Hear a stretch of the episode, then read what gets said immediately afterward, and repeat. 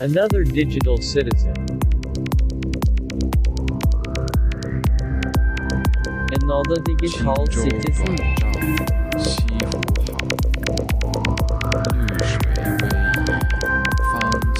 Another digital citizen. Another digital citizen. Ladies and uh, gentlemen. Welcome to this uh, week's episode of Another Digital Citizen. I'm one of your glorious hosts.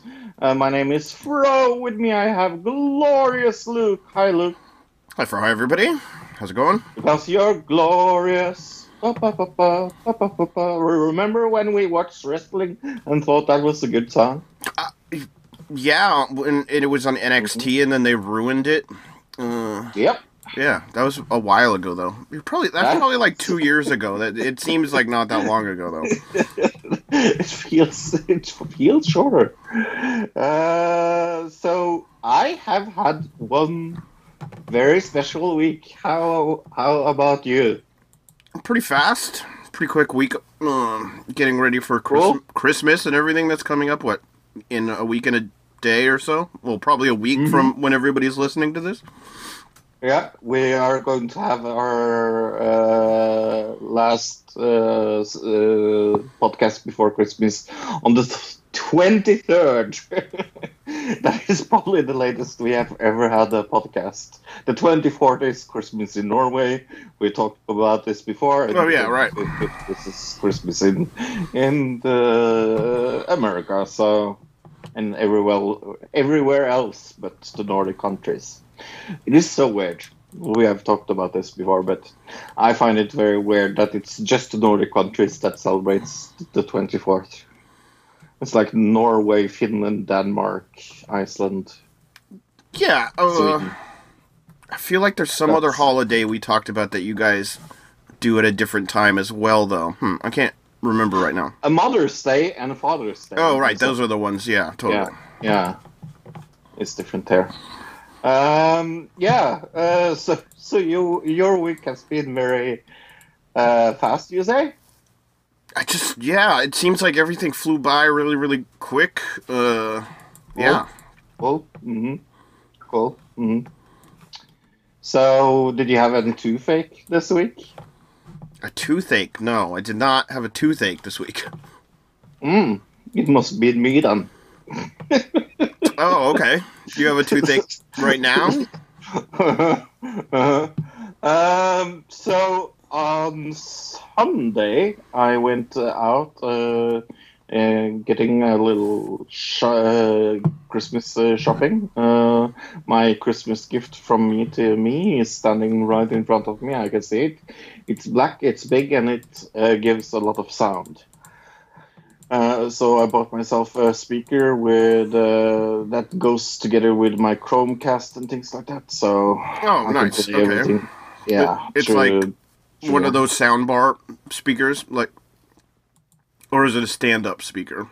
No, it's uh, uh, I would say it's a little. Have you seen the new Google Home? Sure. Yeah. So it's uh, if you put four of those uh, in a row, uh, I would say the size of this. Yes. Yeah, it's a soundbar. Right. Right. No, it's not a sound bar because it's it's it's not.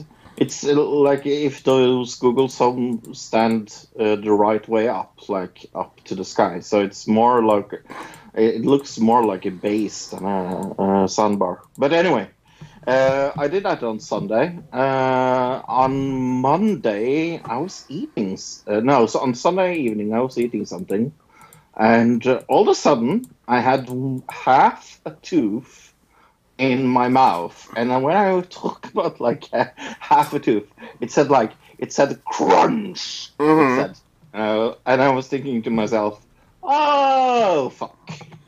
You must have been eating something hard. Obviously, you weren't eating like spaghetti. It was like an No, I was apple or yeah. I- I was eating an apple. Oh. Uh, oh, that was a very good guess. Um, so I went to bed and I had tremendously sharp pain after uh, eating the pill, and I slept two hours, and I woke up, and I called the psych team, and I was like, "Get me emergency, uh, uh, like dentist appointment." So Right. I got the appointment half past four, uh, or half past three, sorry, and I was home at five ish, and I talked to you at eight, and uh, at uh, half past uh, seven between that, and the the the numbness of my tongue has had still not gone out. So uh, they they said, well, the root is rotten. You have to pull it teeth, and uh, we can't do that without you being under anesthesia. Well, I could do it with uh, just needles, but they want to like take the rest of my teeth when I'm still. They like, have dentists here in America, Fro, where they just give you drugs just to clean your teeth. Yeah, They have specialized dentists for people who are afraid of dentists, where they just drug you up and knock you out just so they can, you know, do a teeth cleaning. So, uh, I wouldn't be. I'm not surprised they knock you out for a root canal. yeah. So they they are going to pull my tooth, uh, then fix the rest of my tooths, and that is going to happen in February. so yeah, I have to have a little pain in my tooth to February. So Oh. it is going to be super fun. That's a little annoying, but I mean, if it gets really bad, you can always go back. Did they give you any dru- Yeah. drugs for the pain or anything?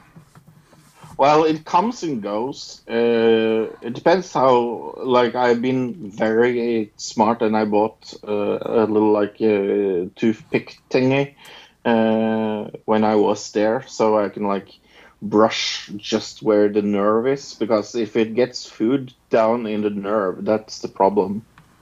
Huh. Okay, I, th- I figured they would have put like a cap over it or something like that. To Yeah, keep they it have clean. to put a cap of it, but the cap is a little too s- too um, narrow.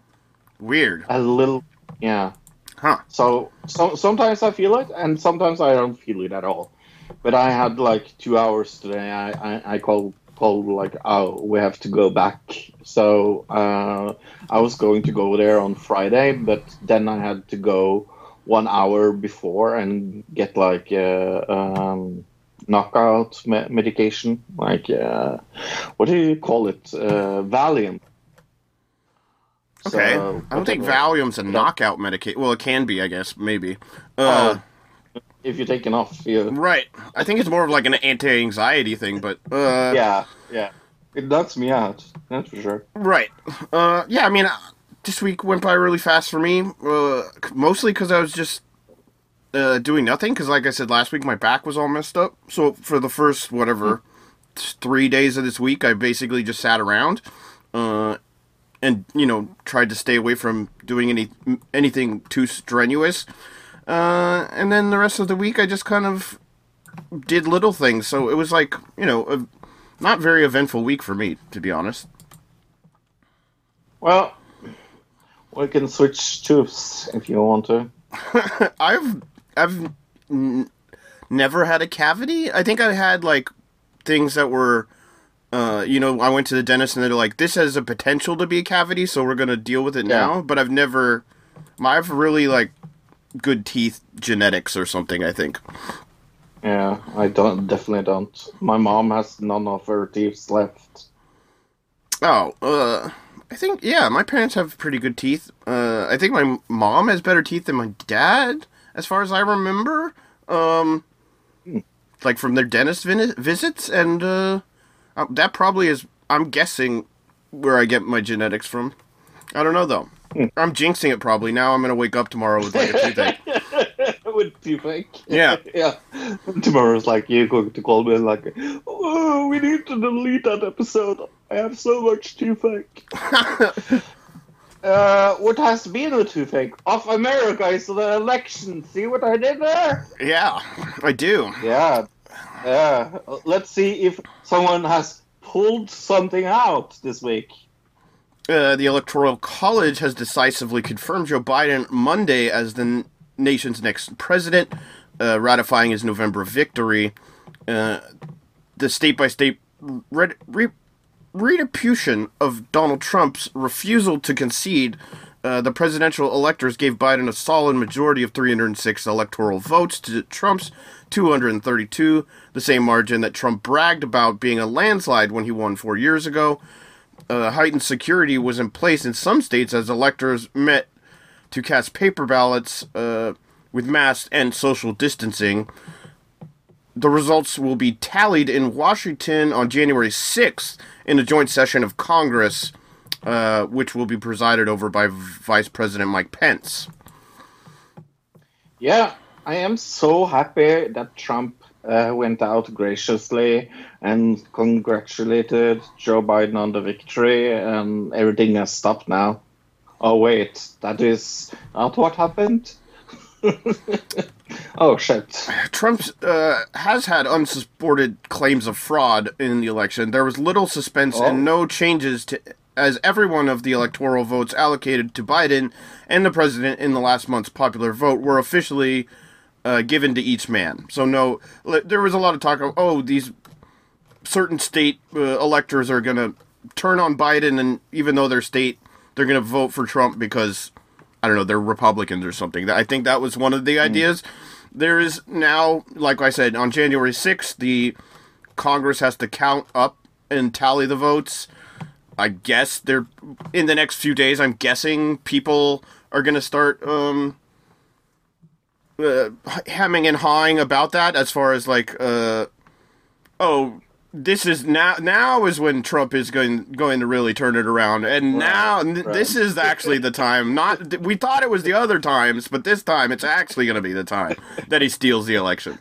We promise it's going to happen this time. We're not just saying this for ratings. We swear Definitely not. Never ever. It's not has never nothing know. to do with that we totally are going to lose all of our ratings once Donald Trump is out of office. That has nothing to do with it. Uh, well, I hope I hope he turns a pro uh, in golf and becomes What a pro golfer Trump?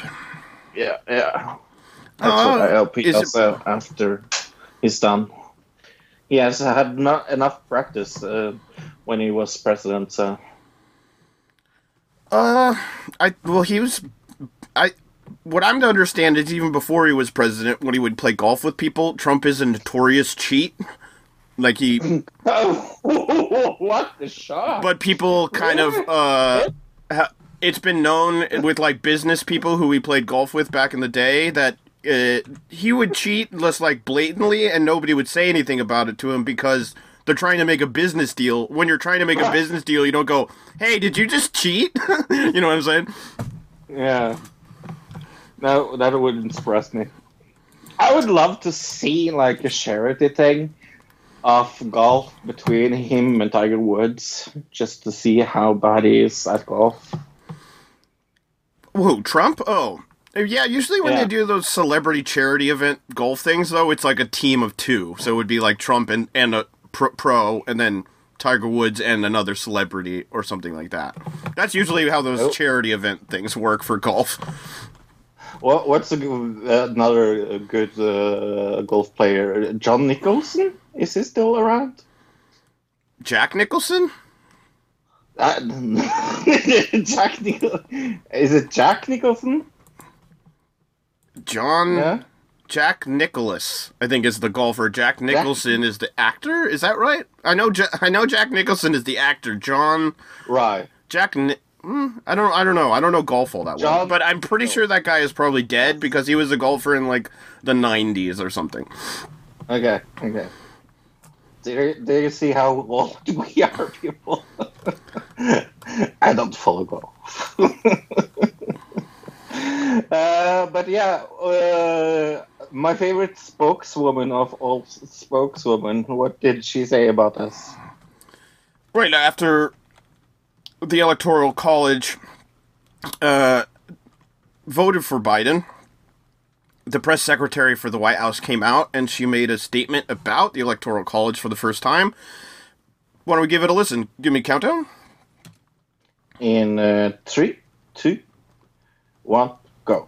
Voted, does the president acknowledge that Joe Biden? Why do people president think she's so elect? Does he pretty? have any plans to invite him here to the White House? Um, the president I don't still know. She's blonde. in ongoing litigation related to the election. I think Uh, her- her head is too big for her body. That's what I process, think. So I Yes. will leave that to him and refer you to the campaign for more on that litigation. And I think her cross is too uh, small for her soul. Congratulating Joe Biden and calling him the president-elect. I haven't gotten the president's reaction to that yet, but the president, um, again, is pursuing ongoing litigation, would refer you to the campaign for So, which is they're still refusing to concede, even though the Electoral Yeah. College, right? There doesn't seem to be a legal recourse at What a this shock. point. The campaign would have more specifics for you on legal recourse, but yesterday was one step in the constitutional process leading up to the January 20th date. I can't wait to read her book about uh, 2000. Yeah, we can stop it there. Say that again. I didn't hear. It. I can't wait. I can't wait to read her book about the election and how it was to be Trump's uh, press secretary. I don't see this lady writing a book, but sure. Well, when I say write a book, I, I say ghost writing. Probably. I don't think she can read or that was very, very rude of me.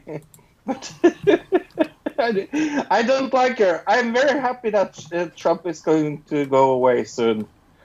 Soon. January can't come fucking soon enough. Yeah, but he's not actually going anywhere because they put out a thing even yesterday. The Trump campaign sent out an email uh, with a questionnaire, and one at least one of the questions was, uh, "Should Trump run in 2024? Yes, no." So Sure, sure. No, he's not going to go anyway, but it's just like uh, there's going to be at least four years of less Trump in uh, the White House. sure, yeah, I mean that's true. And to be honest, for at least four years is better than none years.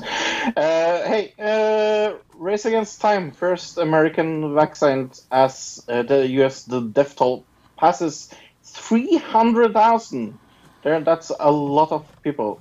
Uh, New York City intensive care unit nurse on Monday became the first president, uh, first first person, sorry, in the United States to receive coronavirus vaccine, uh, saying she felt healing is coming as their nation COVID nineteen death toll crossed a staggering three hundred lives lost. Sandra Lindsay, who treated some of the sickest COVID 19 patients for months, was included at the Long Island Jewish Medical Center in New York City, borough of Queens, in early epicenter of country's coronavirus outbreak, receiving applause on live stream with uh, New Year Governor Andrew Cuomo. I, I didn't feel anything different from taking any other vaccine, Lindsay said. I felt hopeful today, relieved. I feel like uh, healing is coming. I hope this marks the beginning of the end of a very painful time in our country. I want to instill uh, public confidence that this vaccine is safe, she added. Yeah, and it says that uh, after this, um, the vaccine arrival provides hope that the country's uh, lives lost mounting in the hospitals. Uh, a record 109 patients reported Monday alone. Uh, this has strained the healthcare system to the breaking point. Over the past seven days, the U.S. has had an average of 2,462 deaths a day. Yeah. I mean, it's pretty. Uh, the uh, Prime Minister of Norway just talked today about uh, how Oslo will be the first place that receives uh, the vaccines in Norway. I talked to my doctor today to ensure that I'm very high on the list of getting the vaccine. Uh, things like that uh, is, of course, going to make life a lot of uh, mm, a a lot more easier. As long as I don't ki- kiss any minks, I will be okay. I mean, I think a thing to put into perspective here is, I uh, somebody I heard this somewhere or I read it, one or the other, but I'm looking it up again right now. Three hundred thousand deaths is what we passed this week in America. yeah. A number of U.S. soldiers killed in World War II, fro two hundred ninety-one thousand five hundred. Jesus Christ. We've passed the number of people that died in World War II by nine thousand people at this point. Yeah, that's enormously big number. Yeah, it's crazy to think about. enormously. Yeah. But yeah, uh, talking about minks, uh, like you know, countries have their like state flowers and state animal and things like that. I think we need to make mink the animals, the like the uh, mascot for another digital citizen because holy cow, the mink is getting in trouble again. It says here a wild mink, so not a farmed mink, but a wild mink captured in Utah has tested positive for COVID 19. This is the first wild animal in the U.S. to be tested positive, said officials Monday. Reuters reported that the U.S. Department of Agriculture noticed indicated that free ranging wild mink. Uh, oh, they put out a notice that indicated a free range wild mink that later tested positive for coronavirus was captured near a near a mink farm in Utah, where cases of virus have been reported. So it got it probably from the other minks. Uh, Did they talk to it and did it speak Danish? I don't know. The U.S. uh, DA officials have been conducting tests near the farms uh, to confirm infections, uh, to deter- to determine if it can be spread by nearby wildlife. Well, it can. we just proved that. Well, yeah, but I think it uh, can be spread by near. mo- I think they mean like to humans. Oh, to humans. Right. Okay.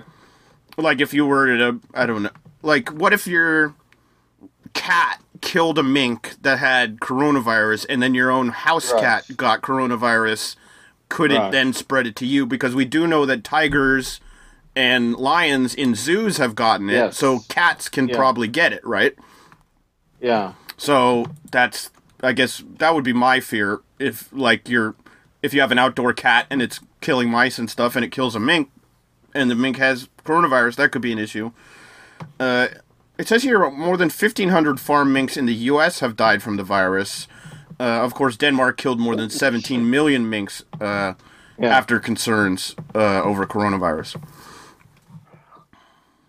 Yeah, this is going to be a genocide for minks as well. But it also point the thing that we've been talking about as far as like there's the secondary virus uh, Yeah. in Europe that's like the mink virus or whatever, which we saw. It looks like they've determined might ha- be what's spreading in England as well. Didn't you? Did you Yeah, send me an yeah, article about yeah. that? Yeah. Yeah. Um, yeah. And now we're seeing mink cases in America, so it just puts into question uh, the vaccine and everything. But maybe the vaccine works for this. I don't know. Hopefully it does.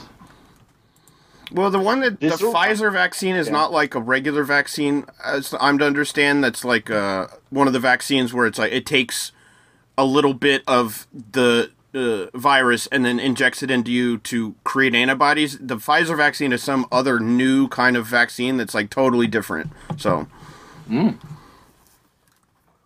Yeah, don't ask us. We know nothing about it It has something to do with DNA, like RNA. Um, they put in RNA that like changes the way your body processes things or something. I don't know. It's totally different than a normal vaccine. That's all I know. If they kill the minks in Utah, they can baptize them afterwards because they baptize dead people. So they can baptize minks. Uh, When- I guess so. hmm Uh, talking about uh, the U.S. government, uh, they uh, are doing something with uh, Facebook. This is pretty, pretty big. Pretty big.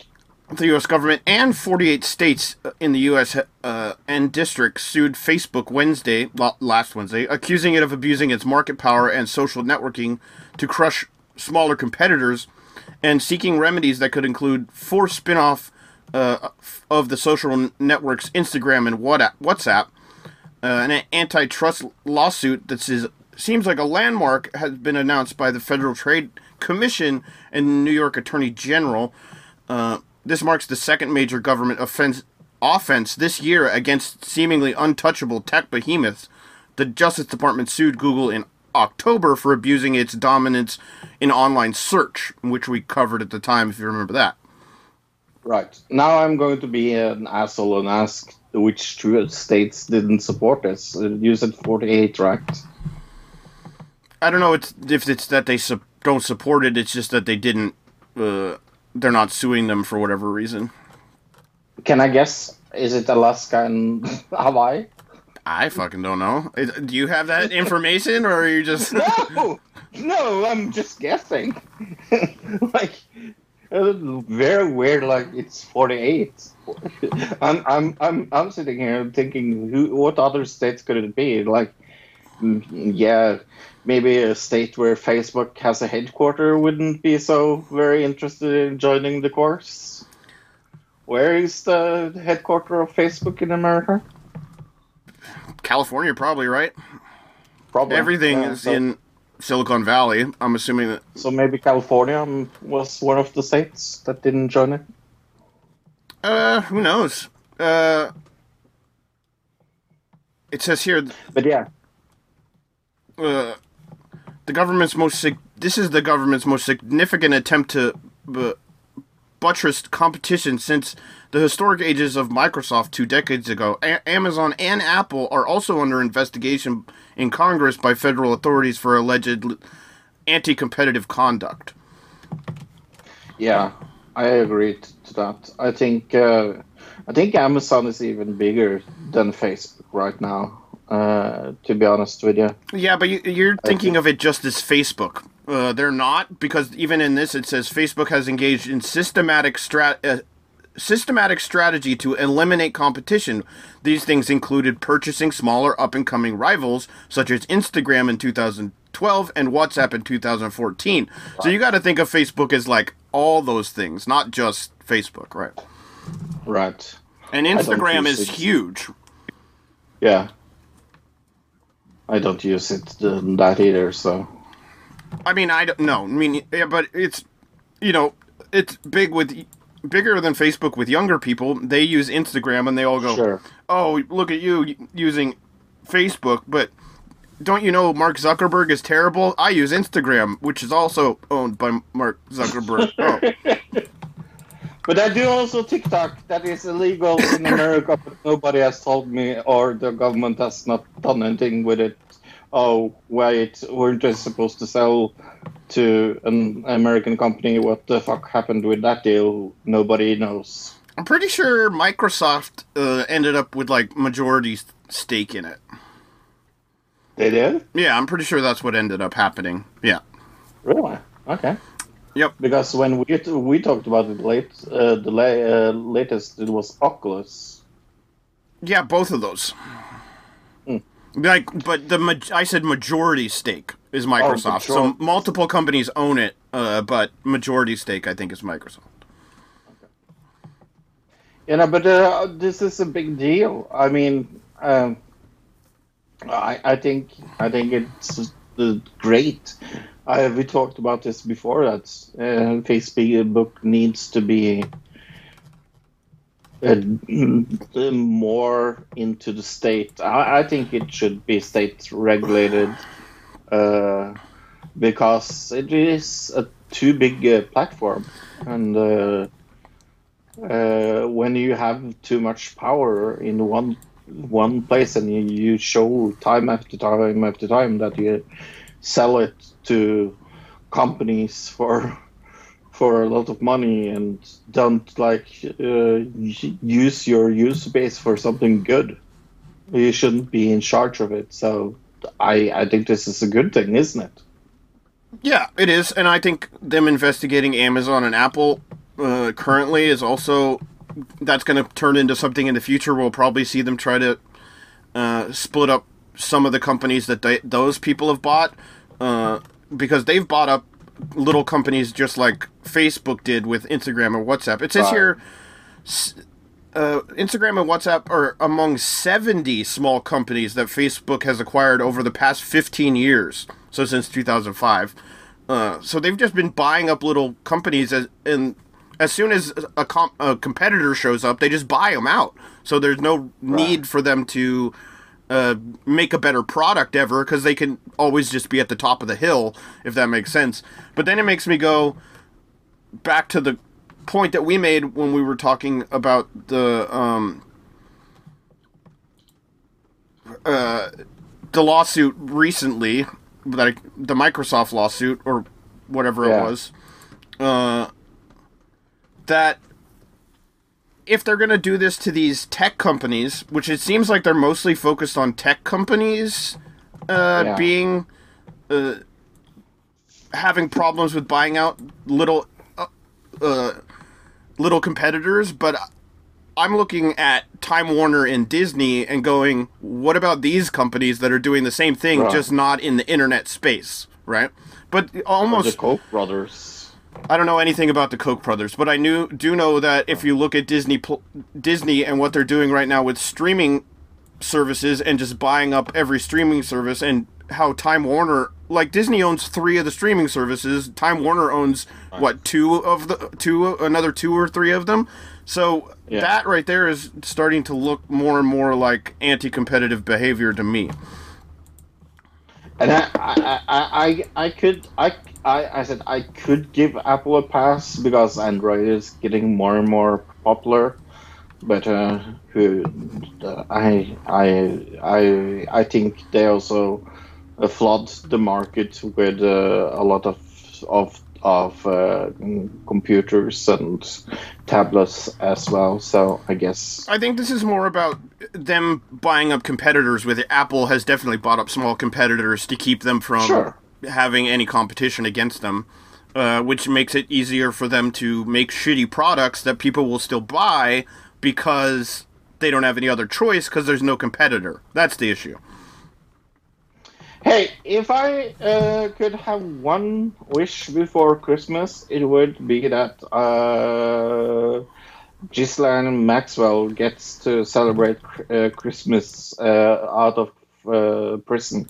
I mean, if I could have one wish before Christmas.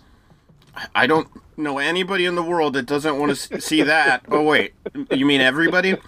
Uh, except for psychopaths. Ghislaine Maxwell has revealed her hidden wealth, Fro, and claims she does not Oh. pose a fr- flight risk, as she will. She would never abandon her husband, the husband who we just all found out about it even existed. That one. Wait, what husband? we don't even know her his name for fuck's sake. in a plea to the judge uh, to be released uh, from prison in time for Christmas, the British socialite has pleaded not guilty to charges of helping Jeffrey Epstein recruit and gr- groom underage girls. Uh, she has offered two oh twenty eight point five million uh, in a fresh application for bail. Uh, Maxwell's spouse, whose name has been redacted from court documents, but is understood by the Telegraph to be Scott Borgenson, an American tech CEO she married in 2016. He describes her in the application filed uh, to the U.S. District Court as a wonderful and loving person. Sure. I really, really trust this Scott Borgensen. If that's who, even who it is, allegedly, I guess. Uh, I, I, I mean, I, I'm sure his his uh, point, point opinion will rank very much up up there. I'm sure all the victims of rape just forgot forget uh, forgot about it now that he says he she is a loving and wonderful person. Yeah, Oh, yeah, exactly. Work like that. Oh, Scott Borgenson said so. Okay, just drop drop the case. I mean, Scott Borgenson is going to come out here and be like, Oh, It says here the 20, uh, more than 22 million of the assets pledged, so not all of them, but most of them, uh, to secure the bond uh, are coming from a combined resource of Maxwell and Mr. Borgenson. Uh, Borgenson has two children with a previous wife, wife The amount represents the couple's declared combined wealth and assets, the court documents state. So they're, what they're saying is, we're going to give you all of our money uh, in exchange for her freedom, and she's not going to run away because you have all our money, and that would not only screw over her, it would screw over her husband, and that's like their Right. their chip, and they're saying she's not a flight risk, but I don't see that as the case. You don't think this lady has money in the Cayman Islands and like in Right, Switzerland and right. yeah. Right. She has it in all the places where they wouldn't. I mean, I I I don't really read the Daily Mail and things like that, shit like that. But uh, uh, uh there were some pictures of uh, him and uh, Maxwell together, and uh, they were talking about the affair they were having together before they got married and things like that. It's such a weird story.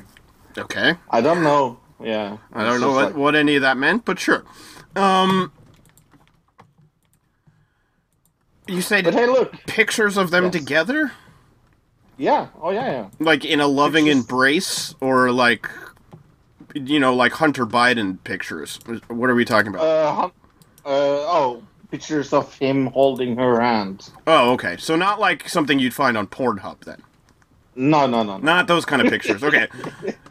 I mean, we're talking about. We're talking about J- Jizzy Max here. It could have been. You never know. Well, if you looked for it on Pornhub, look, you would have a small little problem with looking for stuff on Pornhub right now. Because guess what? It has removed most of it. What is videos? What the fuck are we going to do now? It's not like there's six thousand other Pornhub clones out there. If you need, if you need, if you need help for this, write, write to me. I will give you a list. If you only use Pornhub, uh, adult video site uh, Pornhub has removed the majority of its video by suspending all ver- uh, unverified uh, uploads and uh, admit row of illegal content. MasterCard, one of the world's biggest payment providers, pulled the support of the site last week over the scandal. A New York uh, Times report has, accused uh, the site of being infested with child abuse and rape related videos. Pornhub says that new measures are now strict and than any social media platform. I feel like it's like taking it a little two step to like. Are you more secure than Facebook when Pornhub is like saying, "Hey, hey, hey, guys, we're more secure than Twitter and Facebook. Come to us." Well, I think the thing about this, especially this uh, Pornhub rebranding or whatever you want to call it, uh, they have this Right. like they have to do a age verification system, which means that you would have to give them like a driver's license or something to prove how old you are, which means you'd have to give them your actual name and like address and things, right, to confirm how old you were, which you don't have to do with any other social media platform. So in that Right. sense, they are correct that this is probably more uh, secure than any other platform. Does that make sense? Okay, can I give you a, a small prediction? Okay. 2021. Uh, it's the year 2021. Okay. Uh, so, sometime we will get news that Pornhub is shutting down. That is my predictions for 2021. Okay. No way. There's no way this is going to work. There's absolutely no way. I know it's like the biggest place where everybody goes for porn, but it's like there's six thousand other places like that doesn't have these measures. That don't care. Sure, but I don't think people that are going to Pornhub really care that much about where the porn is coming from. They're not like, "Oh, I really liked that one uploader on Pornhub that I always went to their their uploads to see what new uploads were coming." Like that's not something you do on Pornhub, right?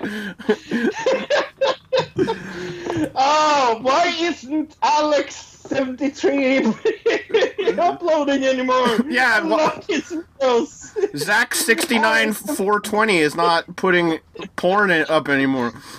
Why? Why? But this really comes all because of Mastercard. And since Mastercard had launched an investigation and decided to cut ties with Pornhub soon after, uh, Visa is currently pursuing a similar inquiry, uh, so we could see more of this in the future. But uh, we talked about this with somebody. We did an interview with a, a lady who was a what phone sex worker a while ago. Yes. Years ago, maybe. Our, our most downloaded episode. Uh, most downloaded podcast we've ever done. Uh, yes. probably because of the title.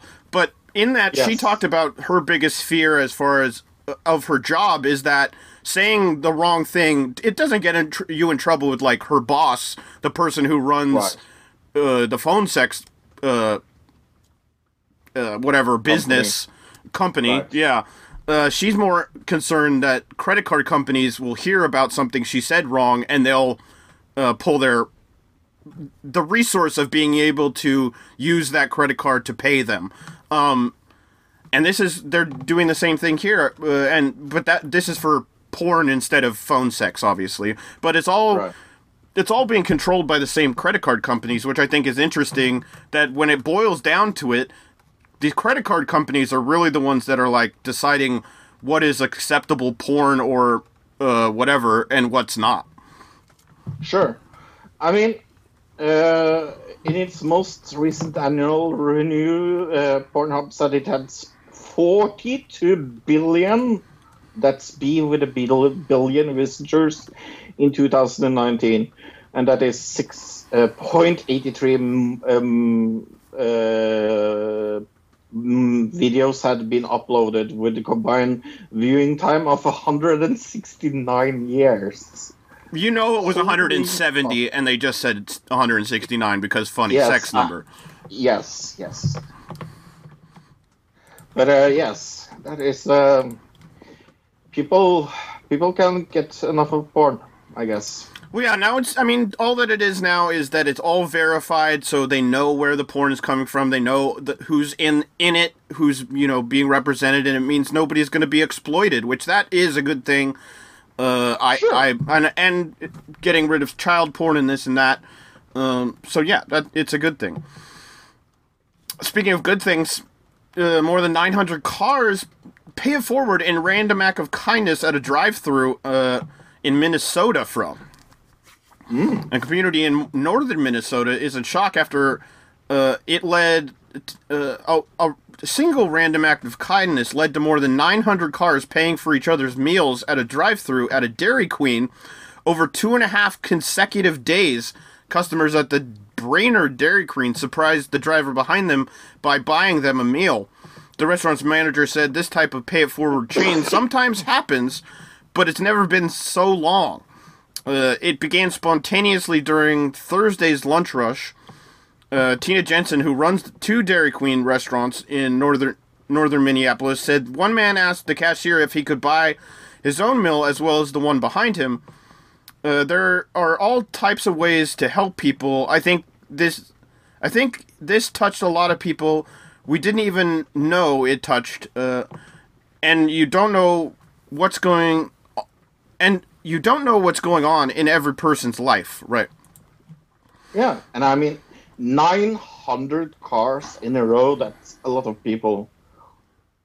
That is a lot of people. Right, and that, that's just uh, uh, assuming like that. That's just uh, with 900 people over multiple days. That means at some point somebody paid more for the person's meal behind them than they did for their own meal, or would have, I guess, if the person in front of Yeah. them had not bought it. So it's kind of like somebody out there was being totally selfless and spending more money, probably more than one person, uh, which is pretty cool. It says here overall more than ten thousand and ten thousand dollars in sales took place, uh, with the chain ending sometime Saturday evening.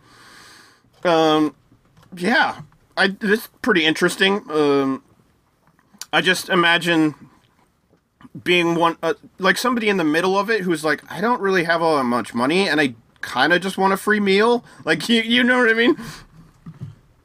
But you don't want to be the guy who like doesn't pay for the next person because you everybody would be like, "Who's this asshole?" Right?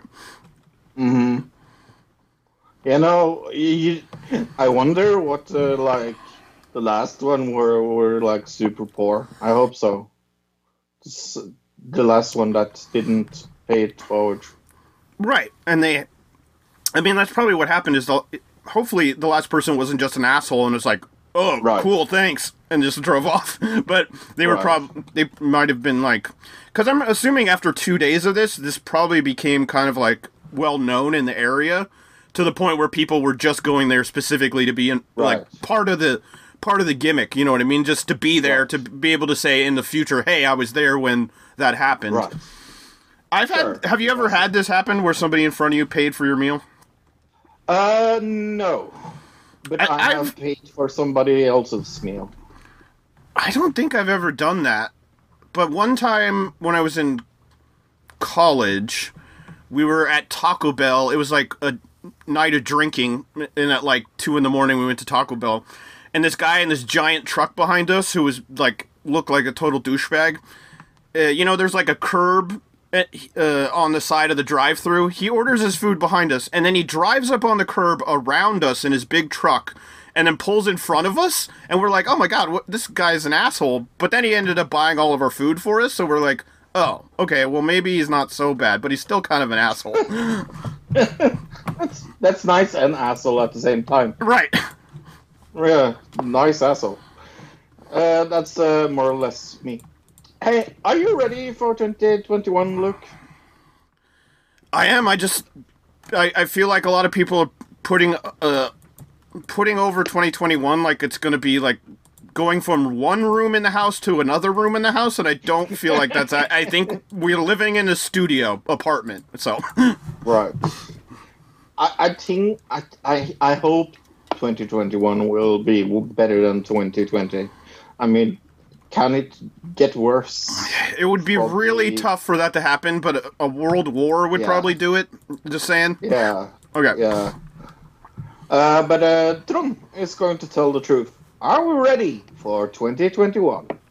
When I, this is Tron with Tron Tells the Truth. When I hold this segment, it's a little bit strange for me. Because I started this segment back in 2016, before Donald Fuck for Brains, or Go- President Golden showers I refer him to, was elected. I said to all the voters that you should go and vote for Hillary. Well, my little segment from a podcast part American, part Norwegian didn't help that much. Uh, Mr. Golden Shower was president for four years. Now that has ended, I'm still going to talk about politics, but my, my mission is not over. When I saw the election results, I also saw the amount of votes who was put down. Yes, Biden got more votes than any president in American history. Number two, Donald fucking Golden Shower. Yes, but think a little bit this.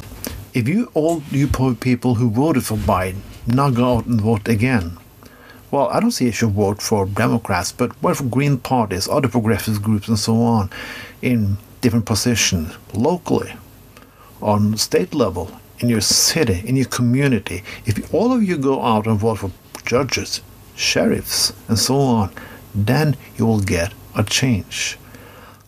I don't think change is gonna be the overwhelming thing in 2021. I don't know what's ha- gonna happen in 2021, but some people say it can't get worse. I'm always a little bit mad. People are dying of starvation. We don't talk about that. Over 200 million people are striking in India, farmers. Yes, the biggest strike in history. But we don't talk about that either. Hungary now gonna ban gay people from adopting children, and they're gonna soon maybe ban them for everything, I guess. But that is not high on the political agenda either. Climate change is gonna is a huge problem, and getting worse and worse. Well, a little bit more now that Biden says he's gonna go back to the Paris Agreement, but nearly not enough. If you think the shit show is over in 2021, well, it's not. because Biden's not gonna solve everything. And I talked to some with this before. If there was another candidate who won, he was not going to change everything either. It's up to you. Vote, work, and do anything else. Anything else than just sitting on your ass, passive before your fucking television, giving more orders than anything. Capitalism, as we see it now, is dead. And we can dream about the time where a man could fight him, that myth that people can can start on the floor and go up to the top. Yeah, that happens sometimes. Well, what other things also happen sometimes? I win the lottery. Yeah. The, what also happens sometimes that some good person who's good at playing football became the champion. But most overall, we cannot create a society only for those people. We have to create a society for every person, young, old, and people who come from shitty communities. Just say, when ideology has been the new religion, I also talked about that this year. Because we are so high on liberal ideas, conservative ideas, that we don't see the people. We just read all books from all people. People have been dead for centuries. I think like they had the roadmap to every fucking problem there is today. But the world is not like that. 2021, we're gonna have people who get vaccinated. Yeah, maybe that will help, and that make make the largest company in the world, Pfizer, even fucking more richer than anyone. And they're gonna still not pay the fair share of taxes. And we're gonna have people who reject vaccines because they think George Soros is trying to put it in the brains together with CIA or some secret operative from the state who's gonna con- mind control you. No, that's Steve Jobs, uh, uh, Apple's job, you know. Oh, I said Steve Jobs. He's been dead for many years. Yes, he has. Yes, he has. But you can put all kinds of strange ideas into people's mind if you just worked on it. Been dead for 10 years, 20 years. They still think communists is running around in the West, even though they have no parliament members in Norway since the 60s. You can say everything these days. And as long as you have the web page, it's okay. 2021 gonna be a marked in stone because now we have some power to change. But are we willing to use it? That is the big question. That was Tron with Tron Tells the Truth. Have a nice day. Thank you for that, uh, Tron. I feel ready for 2019. Well, I don't know. 19, yeah. Well, I was like, Last- you're ready for last year? Last year. Last year, I'm ready for. Uh, last Christmas, you gave me my heart. Uh, hey, uh, TV. Uh, have some TV news, Luke. Disney unveils Star, its Hulu replacement for international Disney Plus subscribers, which we were talking about last week, right? Yeah. Uh, the Star, Disney's international answer to Hulu, will roll out in certain European countries, Canada, and New Zealand beginning February 23rd. Star is a free tier within Disney Plus for Europe, Canada, and New Zealand. Okay. Yeah. So, uh, I think I have to pay extra for it. It says it will be accessible as a sixth brand tile in the app. I don't know what that even means. Essentially, this will No. carry a number of shows from Disney and other non main franchise brands, meaning FX and movies from 20th Century Fox. Okay. it. It will be interesting to see how it works in Norway. I mean, I have the, I have the Disney Plus app and everything like that. So, Right. It, Uh, it, I mean, the only difference it looks like is there's certain um, uh, companies that they can't carry the stuff like Hulu does in America because of like international branding. So it says here, sure. Star will only carry TV shows and films from ABC, FX, Freeform, Sear- Searchlight, and 20th Century Studios. Uh, it won't carry titles from other studios, which uh, Hulu right now does, of course. So. Yeah, yeah. But like I said, no, it will be very interesting to see what this means. I, I don't mind it. I, I watched this whole thing. I have never been so bored in my entire life. I just think this proves a little bit even more my point that Disney should be looked at for antitrust, uh, because they're even expanding more into like that digi- the digital um, TV sphere or whatever streaming sphere. I just feel like one of these companies is going to end up being a monopoly, and if people can't see that happening, I don't I don't know what to tell you. Well, I can see that happening. I can see that very clearly happening. Right. Hey, look, I have seen some on TV. Uh, TV I have seen. Uh, let's start with something on uh, Netflix uh, because that's uh, where I've seen a lot of my shows, at least everyone but one. Um, let's start with uh, Tiny Pretty Things. Okay. I saw this, Yeah. or I saw two Uh, this episodes of this, I should say. Yes, uh, because I'm definitely two episodes and I'm out of this.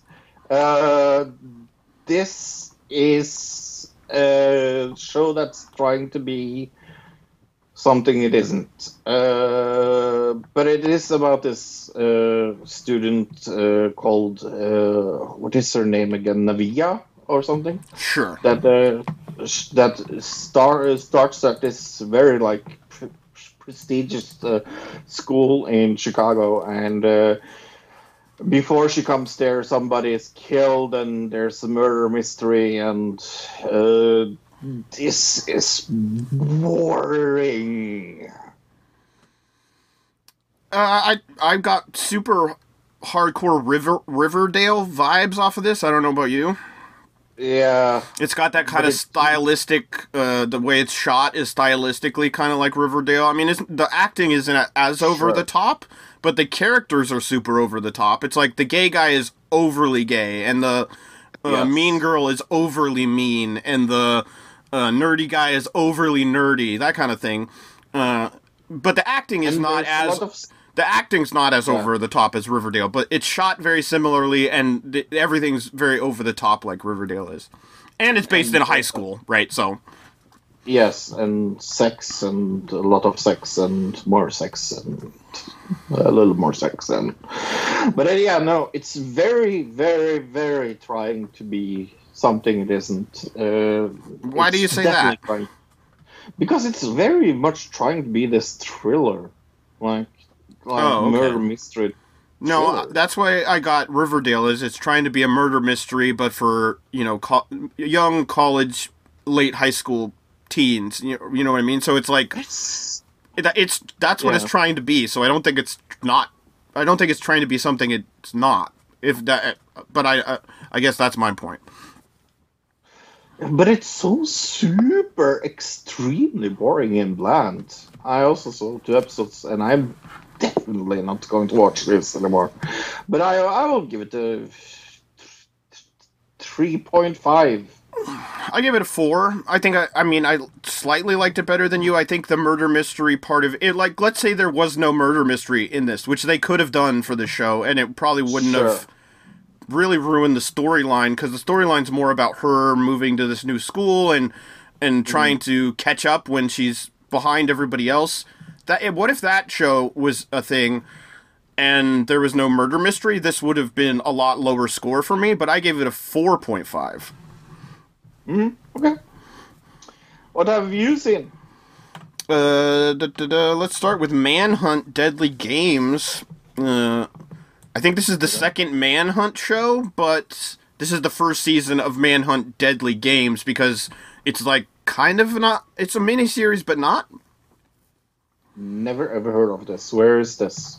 It, it's on Netflix. It's about uh, the guy who bombed, or, or it's about both the guy who bombed uh, the '96 Olympic Games. You remember that when it happened? Ah, yes. But it's also about the guy Richard Jewell, who they made. I think uh, somebody made a movie about him, and it was like super controversial.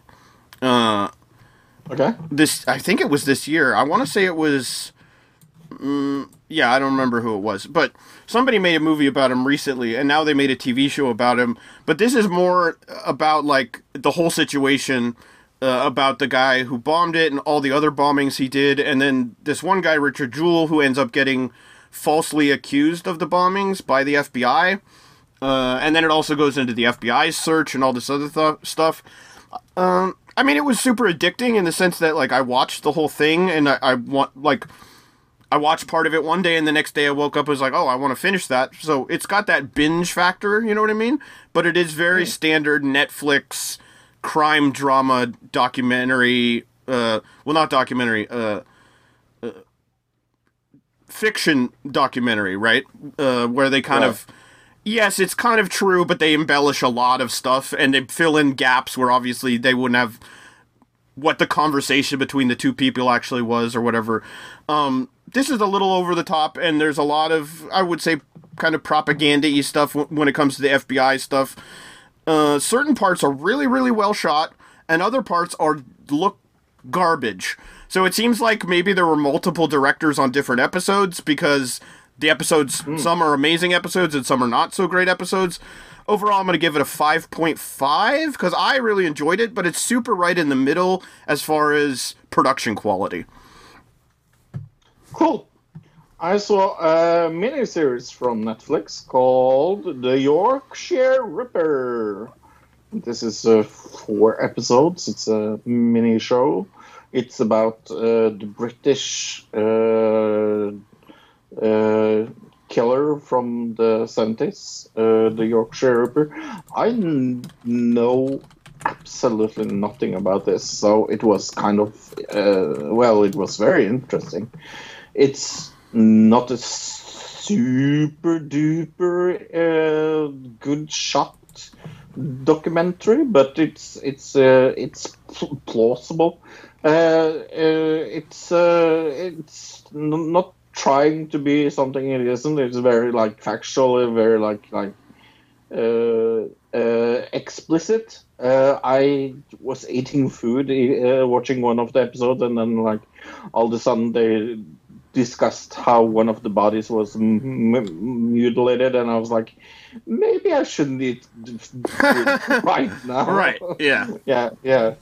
Uh, but uh, um, yeah, I found it interesting. I, I, uh, but uh, it's it's a very standard Netflix documentary. Uh, but I think the the thing of it is so interesting. So I will give it six and a half. Something. Oh well.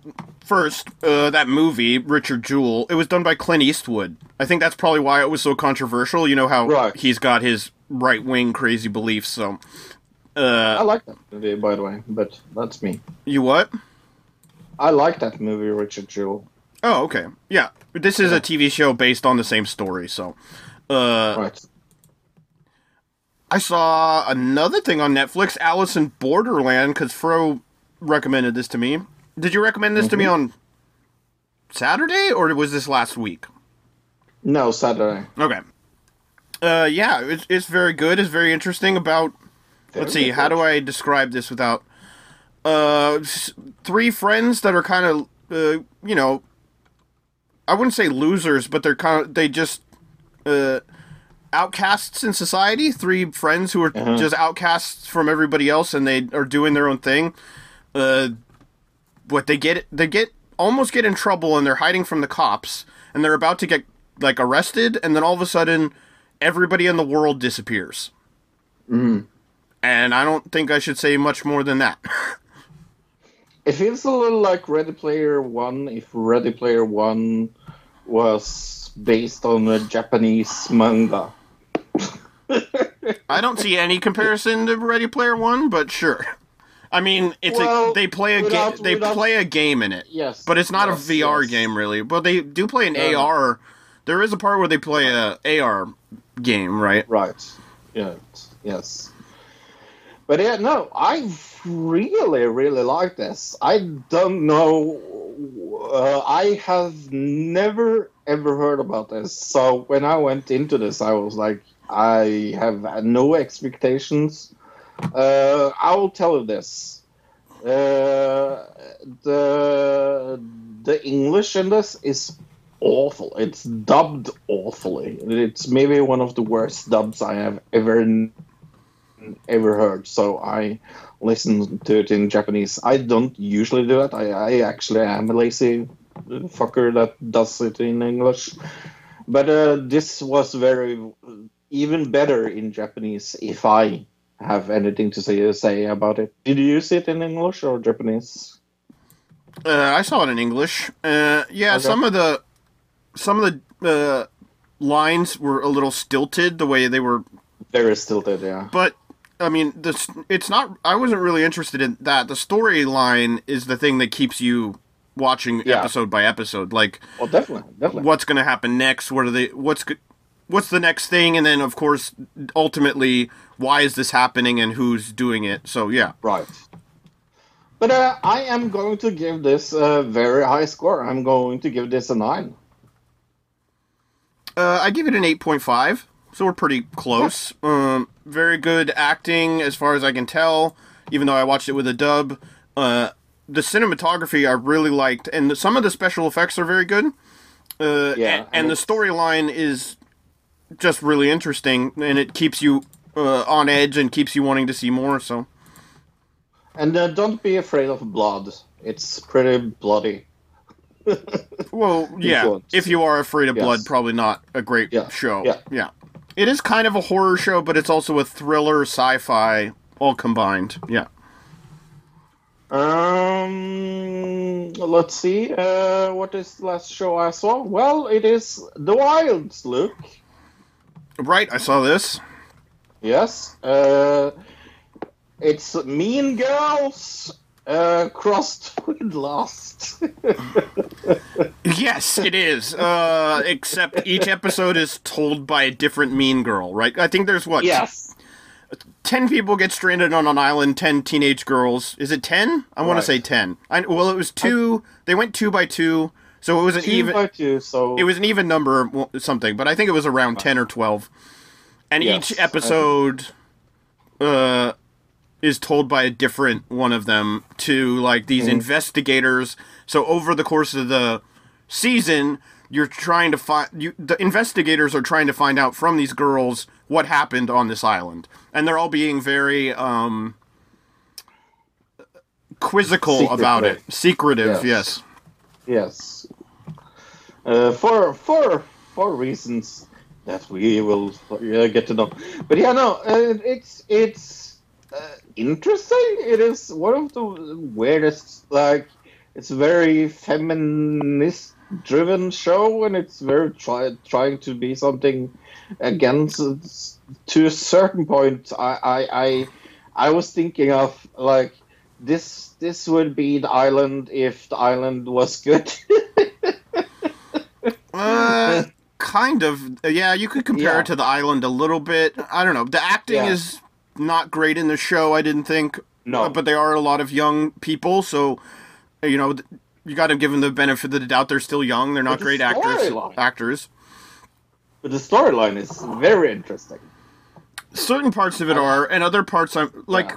The end of episode one definitely made me watch episode two, but I don't think I'm going to watch more than two episodes. Uh, but really? no, I just think Because the whole thing Okay. the problem i have with it is really the acting and then a lot of like you said the forced like feminist angle like yeah, that doesn't seem necessary to the storyline whatsoever. It's just there because they want to brand the show as like feminist show or something i guess? I don't know. But it doesn't really fit Right. in the the overall show itself you know what i mean? Mm. other I than that they're all women right? Yeah. Well, the, the, I don't want to just, just destroy the show for, for, for other people, but there's a reason why they're all women, and like that comes through through the show, like why they're only women on this right this. There's clearly some magical, mystical thing happening. They all have like Well, they all have like some special ability. They all ha- happen to be Yes. like the best at something in their field. One of them's super duper smart, like the smartest girl ever, just by reading books. And the other girl is this super athlete, just happens to be, you know what I mean? Uh, and everybody just happens to have their special skill that they're really good at. Um, so yeah, in that sense, I feel like it's got characteristics to Lost. But this one thing that really stood like there's certain dialogue scenes that seem forced, which is what I was saying. Specifically, like the one on the plane where the Oh, yeah. tomboy girl turns to the like the girly girl and she's talking about oh why do you wear those shirts that are i- those cute ironic shirts and the other girl's explaining i'm more of a girly girl than a feminist is that that whole conversation just felt forced and like why are why is this in the show about like people getting lost on an island right Right. I like this uh, very much more than you did. Uh, I'm guessing because I watched the whole thing. Uh, but uh, what would you give this? i give it a four you give it a four. Cool. the acting is horrible in this Okay, I give it a seven. okay sure I really liked it. Oh yeah, Sorry. th- th- I think if people are just listening to the show, our show for the first time, I generally tend to uh, rate things off of the quality of it, and Fro generally rates things off of how he feels about it, right? Generally, Well, it's more you generally. you go more off of how you feel about something than I do. Like if you really enjoyed something, even if it's a shitty quality show, you'll say, "Oh, I gave it a 10 because I really enjoyed it." Where I'll go, "I enjoyed it, but that show was a 0." kind of thing. sure, but I think the quality is not as as bad as you think it is. I do think the acting in this is pretty terrible. Right. or it would have gotten a mm, higher score than a seven. But it's not as bad as Luke says it is. But I think the problem, the one of the real problems is this is a show about people on an island. So when you're, the whole show is based on an island, and all it is is dialogue of people talking on an island, and the acting's bad. That's going to take a whole lot away from the show. But that's just my opinion. I think, but I think this uh, also turns in episode two or three. I don't really remember because I, I thought of this like, oh, this is going to be one of those shows, and then I, I was like, whoa, it's definitely not one of those shows. So maybe you will, you will decide to see more when you have seen episode two. I have seen episode two. I did. I Oh, you've seen episode two. Yeah, I'm just not interested in seeing more of it. It's the acting that really throws me off. I am interested in the stor- storyline as far as the mystery of it, but I don't want to have to sit through what another eight hour long episodes. To, like maybe I'd go and watch the last episode, but I'm not sitting through all this bad acting. It's I'm just not doing it. Well, the last episode is definitely uh, yes. Uh, okay, uh, let's go to Moonbase Eight, episode six, final episode of Moonbase Eight. Uh, let's see. Oh yeah, episode six called "Beef." When an angry group of ranchers threatens the team for inv- invading their land, they must decide between abandoning their mission or stay on their stand their ground. Skip hatches a risky plan and re- requires all their training to pull it off. Uh, of course, this is the season finale of the show. We tried to look it up. It does not seem like probably, or it has not been confirmed for a second season at all. And I would think it probably would have already been if it was going to. No, but uh, this, I think this is the best episode so far. I think they ended it with a bang. I really like this episode. They literally ended it with a bang. I mean, there were rockets and Yes. explosions and things. Um, Oh my god, you didn't see? Okay, yes. there, yeah, there was kind of a whole scene in this, like like the description said. There's ranchers that are running the cattle through this area, and they say if you don't get out of the way, or if you hurt one of our cows with your NASA equipment, we're going to come back and shoot you because they keep shooting. They show up with guns and everything, uh, and they have to come up with kind of a harebrained, almost Home Alone esque way of uh, getting these cows to not run into the base, right? And the whole Home Right. Alone montage where they're setting up all the traps for the cows, very funny.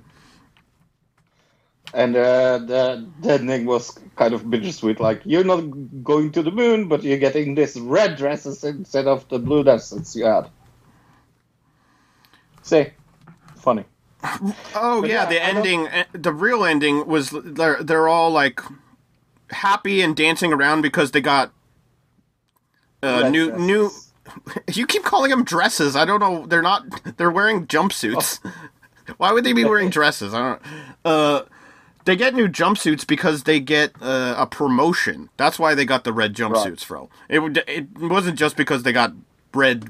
and then they're all happy they got promotions, and so we zoom out at the very end of this season and see that there's been a guy uh, watching them the whole time from some little room with all these TVs that have been filming them this whole time, right?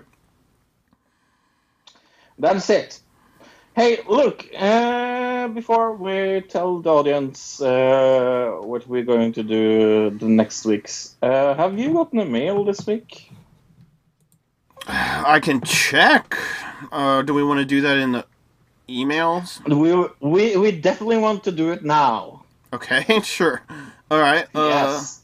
We want to do it now. We do. I gotta go to the email, so say st- Mhm. stuff with your mouth while I do that. I will say. So I have bought uh, a little Christmas gift, uh, and it has to do with something we will talk about very soon. Uh, so now Luke is uh, looking in the email folder to see if he has gotten a email from maybe Audible. Okay, yeah, I see this here. Okay. Let's see what it is. I wonder. Fro sent me I- The I read- Stand by Steve. Oh, I see why this is the thing. The Stand by Stephen King, the audiobook from Audible. if you want to get a Oh. free audiobook, go to audibletrial.com forward slash another digital citizen, and you can get a free mm-hmm. audiobook. But Fro just gave me a free audiobook for Christmas, I guess. Uh, it says here to Yeah. redeem it. Go there. It says here's a here's the book. Uh, hope the TV show will be amazing. Happy Christmas, buddy. From Fro. Meaning next week we will be doing Stephen King's The Stand, which I believe is an Amazon Yes. show, right? Yes, I think so. No, it's not. It's uh, CBS. It's, uh, CBS. Yeah. All Access or whatever their All streaming Access, service is. I don't think it's going to be on regular TV. I think it's only going to. Yeah, it says nine episode series coming to CBS All Access. Um, which yeah, I have So I. a version of CBS All Access. So Cool. Uh, uh, I have a question for you. Have you read the book? uh, pff, years ago, I want to say, or ago. Maybe I read The Stand. I don't even remember which one it is, to be honest. So maybe not. Okay. Okay, this is one of my favorite Stephen King books. So uh, I'm going to be, be the one that has read the book um, uh, the last because I finished the book again yesterday. Yeah, yesterday. Okay. The same book I gave gave you. Uh, because I wanted to be ready for the, the TV show. I want you to read it afterwards, after you've seen the TV show. So I will be the one that has read it, and you will be the one that hasn't. That will also be an interesting part of it. Okay. I don't think I read this, but I do think I saw the mini series from the 90s. Well, the miniseries has everybody's seen. It's Right, very okay. good. Yeah, okay. Yes. But it has more or less nothing to do with sh- uh, the book. The book, okay. Yeah, this should be interesting. Uh, I do remember this series, though. Yeah, okay. Uh, I knew it Oh, sounded so like. good. I don't remember reading the book, but it doesn't mean I didn't, to be honest. So, yeah. And there you have 27 hours or seven or something. So it's a very good read as well. Right, I'll So, Merry listen to it while I'm out working in the garden or something. Totally. Yes. Uh, so we will do the stand. So uh, that is from next week. Uh, I Nine- am super. Nine episodes, I guess. We just found out. Yeah, I'm. I'm super duper looking forward to it. It's uh, very well cast, and uh, I've seen the, some trailers for it, and it looks very Stephen Kingy. Uh, he has been very involved with this Oh, okay, cool. version of it as well, so we will see. Main topic time Ghost Tape uh, 10. Uh, look, what is Ghost Tape uh, 10? uh, Ghost Tape 10, also known as Op- uh, Operations Wandering Souls, was a propaganda campaign and large scale psychological warfare attempt uh, exercised by the U.S. during the Vietnam War. Uh, U.S. forces hoped that the operation would weaken the morale of the Viet Cong and prey on the fears of many of the Vietnamese. uh, in Vietnamese culture, there exists the idea of the wandering soul already. Ooh, Uh, so interesting. The first time we heard about this, or the first time I really heard about this, was when we were doing a topic pretty recently, right? Mm-hmm. Uh, I don't even remember what it was, but uh, we saw this whole thing about Ghost Tape 10 in a documentary about something else that we were covering, and we were like, okay, let's Yeah. add that to it because that's an interesting topic that we don't. Neither of us really knew a whole lot about until this week, I- or at least I didn't. What about you? I knew zero about this. I knew that we we saw some something. I really don't remember what we saw either.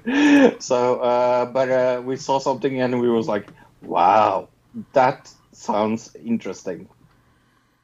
Yeah, and uh, so we decided to go into this. Uh, it's a tape uh, that they created. So I think the most important thing to point out is like in Vietnamese culture, like they said, uh, the idea of a wandering soul is like a, I don't know if it still is, but in, during the Vietnam War, it was definitely a um, what's a a superstition. Is that the best way to put it?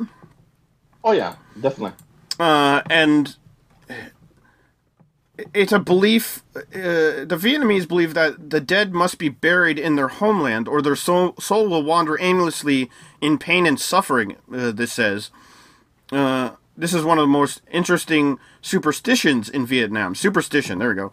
Uh, Vietnamese, the Vietnamese feel that if a person is improperly buried and their soul wanders constantly, they can sometimes be contacted on the anniversary of their death, where uh, near where they died. The Vietnamese honor the dead and souls on the holiday when they return to the site where they passed. Uh, this is not unique to Vietnam. Uh, South African soldiers uh, in Southwest Africa also have a similar belief, I guess. Okay, so this isn't like necessarily totally just. Uh, I mean, y- you can imagine all different places having superstitions similar to this that you could use a tape like this against them in a wartime scenario. Any other, any kind of country, like even in America, if you were to use a tape of Jesus saying, "Hey, you got to put down your weapons," you know what I mean? Like that could, uh, that could work against Americans if that makes sense. I don't know about how, what what would it be in Norway? It'd be like, uh, you're actually better than Sweden, and so you just give up. Like, what would it be uh, there? Right. We are better than Sweden, so we would never give up. But yeah, you have polar bears in the street. But the whole idea was that there's this superstition that the Vietnamese had, and the Yeah. U.S. exploited that by creating this Ghost Tape 10, also called Operations Wandering Souls. It says the U.S. engineers spent weeks recording eerie sounds and altering voices, which pretended to be a killed Viet Cong uh, soldier for use in the operation, with the intended pers- purpose of instilling a sense of turmoil within the enemy. The desired results being that the enemy soldier would flee his position. Right. Uh, for people that are wondering, oh, do we have any examples of this? Yes, we do. Well, there's only Uh, one of them out there. Ghost Tape 10 is like an actual, you know, the actual tape. So we want to like go to the audio recording right now. Yeah, I think that's best. Okay. I mean, so the audience know what we're talking about. Right, totally. Uh, okay, so let me get this up. All right. This is uh, from Johnny14 on YouTube. Uh, and I will guess Luke is going to post it on both our Facebook and our Twitter if somebody wants the link. Right, so go to uh, 35 seconds if you could, Fro. Uh, it says here Ghost Tape 10 was an audio mix by the U.S. military used for psychological operations in the Vietnam War against the North Vietnamese. It played a deep, played deeply into Vietnamese beliefs of ancestor worship, spirits, and the afterlife. The Wandering Souls was played over loudspeakers that the U.S. installed in helicopters on boats, and by infiltrating infantry loudspeaker teams uh, on known enemy areas in the deep of the night within the jungle. All right, so 35 seconds in three, two, one, play.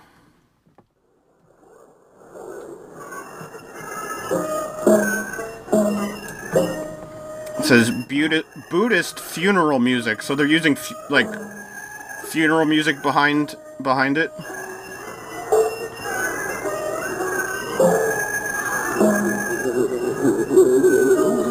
It's very eerie. Yeah, they definitely did like they put a reverb on the voice to make it sound ghostly.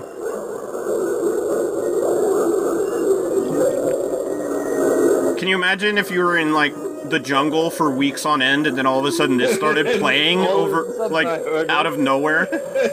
yeah, I would be shit scared. I would probably think, what the fuck is this? Yeah, I think. Well, I don't know. I think especially because back then, the idea of like doing this would have been less, the, less common for people to even think of. They would be just like, Yeah. "What the hell is that?" They wouldn't be like, "Oh, is that a recording?" Because I, it's le- it would be less uh, prevalent back then. Uh, it's about like like uh, for example when the tribes of like in the jungle and things like that sees airplanes like they call them silver gods It says, "Daddy, Daddy, come home with me. Come home, Daddy, Daddy, come home." It's a little Oh. kid. it's so creepy Who is that? Who's calling me? Is it my daughter? My wife? oh i'm just waiting for some like extra uh, weird uh, thing to come out of my cell phone right? Like the, this uh, partway through this is going to be one of those Yeah. crappy Facebook jump scare videos where it just runs yeah at you. yes yeah My friends, I I've come back to let you know that I'm dead. I'm dead. I'm in hell. Just hell. It was a senseless death. It's senseless. How senseless? How senseless? So this is like they're pretending. It, well, imagine if you thought that this was like a ghost telling you, "Hey, your death is going to be completely senseless, and you're going to go to hell if you continue fighting out here." right And the there's already a superstition in the country that believes that that's that you can talk to the dead. There's still a chance you can reunite with your loved ones. Will you do it? Go home. Go home, friends. Go home, friends, before it's too late. Go home, friends. Oh. Oh, it's so creepy. Like, I know what this, and I think it's creepy. Right, totally. It's one of the most creepy things I, I have ever heard in my life. We can probably stop it there. That's good enough. Ugh. Yeah, it's uh yeah, you can just imagine like I said being in the jungle in the dark like uh, and you're already you're like uh f- fight flight response is already super heightened because you're in a combat situation, right? And so you're already super stressed out. Uh, your mind is not totally straight, you know what I mean? Because you're like on edge, and then you hear this, and it definitely totally psychological warfare. I, I mean, this is not it's not similar, but it's in the same vein as like in World War II, where they would drop leaflets on countries saying, you know, hey, uh, your country's doing this, your country's evil, whatever turn like. Uh, you should fight fight Ye- yeah, for the other government. Almost a little more evil. Well, it's definitely more psychological than Yeah, but yeah, yeah. where that is like propaganda, this is definitely just like psychological warfare type torture, uh, and that's more propaganda. Yeah. So, according to an article from uh, HowStuffWorks.com, uh, they say that uh, with the help of South Vietnamese participant, the U.S. Army created this hair-raising messages, according which sh- shrieks, screams, moans, and alligated deceased vehicles, soldiers pleading with their comrades. Uh, It says here the some, ruse. Uh, and, Oh, go ahead. yeah. It says the ruse uh, Okay. that of Ghost Tape 10 had its genesis in Ghost Ar- the Ghost Army recordings made in World War II. So this uh, they they made this Ghost Army recording in World War II, uh, which was meant to trick the Germans into thinking the Allies had way more Sherman tanks coming uh, their way than they actually did. Uh, but the Vietnamese version capitalized strongly on the Buddhist held beliefs in the region, specifically on the spirits of the dead.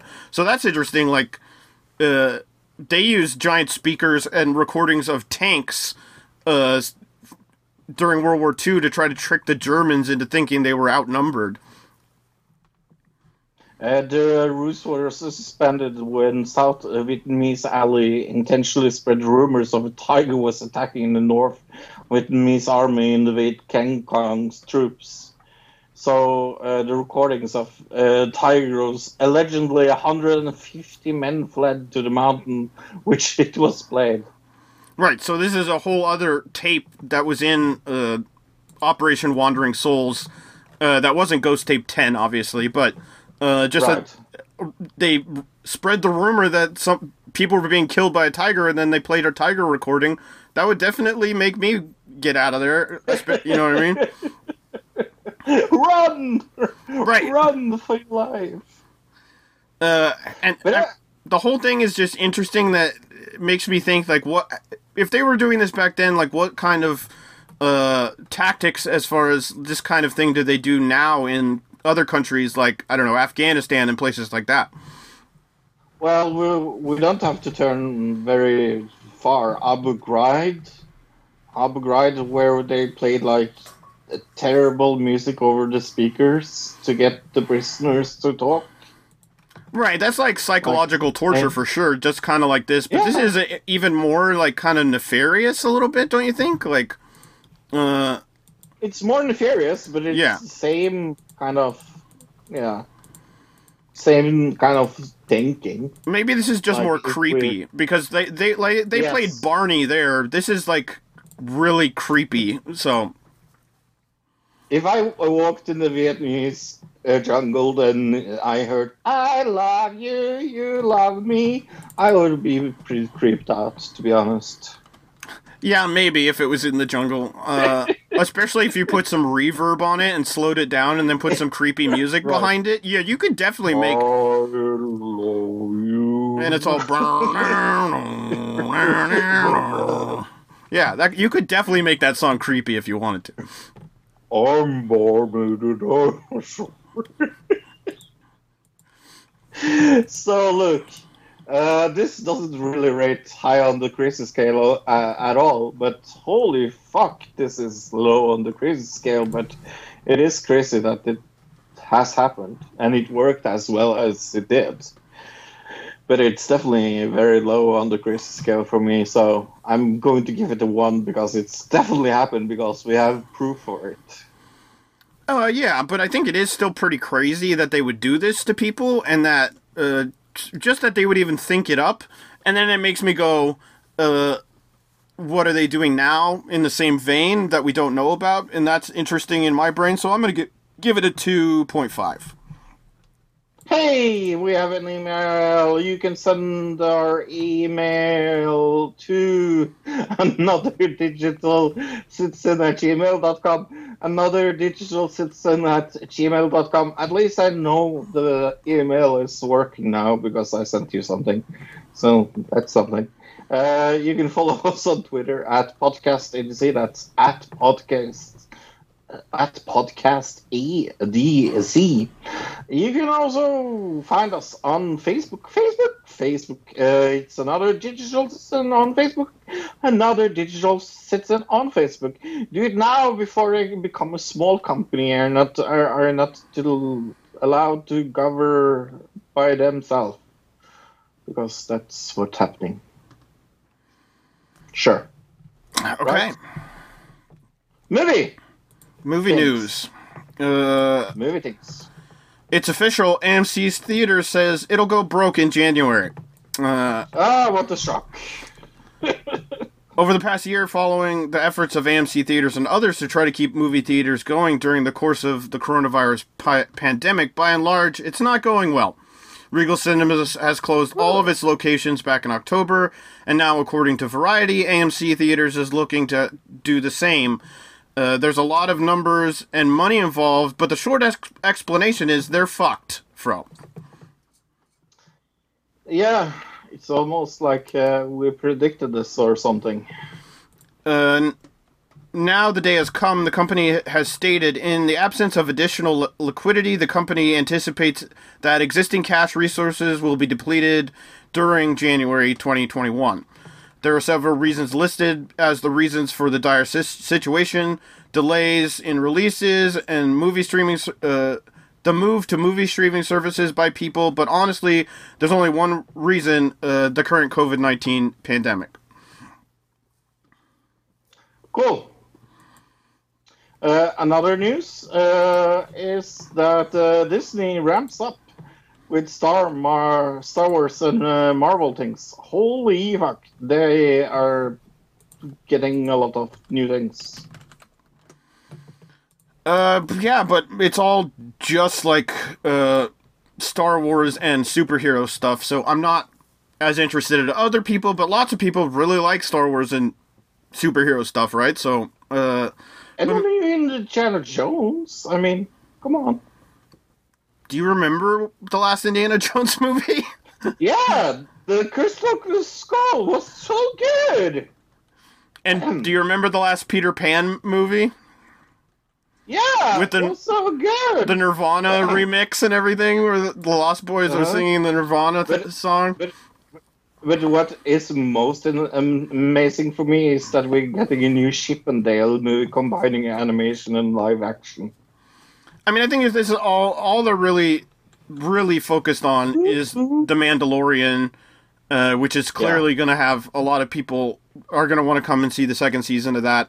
Um, I think a lot I'm of people are going to be interested in seeing the new TV series, but I think mostly Yeah. people are going to are, are going to get it specifically for uh, the movies, like the and the Mandalorian. I don't think that necessarily some some of the some of the animation stuff maybe, but I don't. Well, maybe families would be interested in more of like the Disney animation, Pixar animation stuff that's going to come out there. Sure. I mean, Wonder Woman is around the corner, isn't it? Uh, scheduled for December sometime. I think so.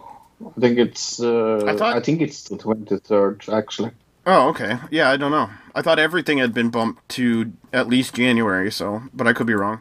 Oh no, Wonder Woman is coming out on on uh, H HBO. I think. Okay. That's the things for that. Yeah, I'm not sure. Anyway, have you seen any movies, Luke? I have. I did. I saw Ava this week. Have you seen this? Nice. I have. uh, it's about an assassin, female assassin, who uh, works. She what? She used to be like a special ops person, but then they fake her death so she can be a secret undercover, uh, you know, assassin for the government. Uh, and what? She's got to fight Colin Farrell. Oh, it's got John Malkovich in it. Uh, Yeah. he's okay, but he seems like he's being in more and more kind of like B grade movies lately. Uh, who else was in it that was a big name? Uh, oh, Geena Davis know- was in it for like Yeah, two minutes, but it seemed like they had. Geena Davis in this to make the callback to kind of Long Kiss Goodnight. Like one's a Yeah. redheaded badass female character and the other's a redhead badass female character. You know what I mean? Do you know what is most sad about this movie? That is, this is the same director that made uh, uh, Lucy, that you still haven't seen, and I have said is very good. This is definitely not as good as Lucy. What did you think? I thought this, this was uh, plausible. I mean, I I saw it some months ago, uh, five five ish, five six ish somewhere. Okay, uh, it came out in September, so it wasn't that long ago. It could have only been like what three or four months ago. So yeah, something like three months ago, probably. That is months ago, though. Yeah, I, I'm just saying, not like six months ago. Uh, Right. Yeah. Um but yeah, you probably saw it around September. It says end of September, September 25th. So you probably saw it September somewhere around there. Uh, yeah, I mean it's not a great film. Uh, it's it's a good it's an action movie and some of the fight choreography is all right in that sense. Uh, but the film itself, there's a lot of very confusing connections that like really get lost in the storyline. Uh, they do flashbacks to to people that you're there. She is supposed to care about at the end of the movie that we've never seen in the rest of the film. Uh, the acting, most of it's pretty bad. The storyline, like I said, is kind of convoluted uh, towards the end. Uh, and everything, all in all, is not that great. I think it's got 15% on Rotten Tomatoes. I'm going to give it a 3.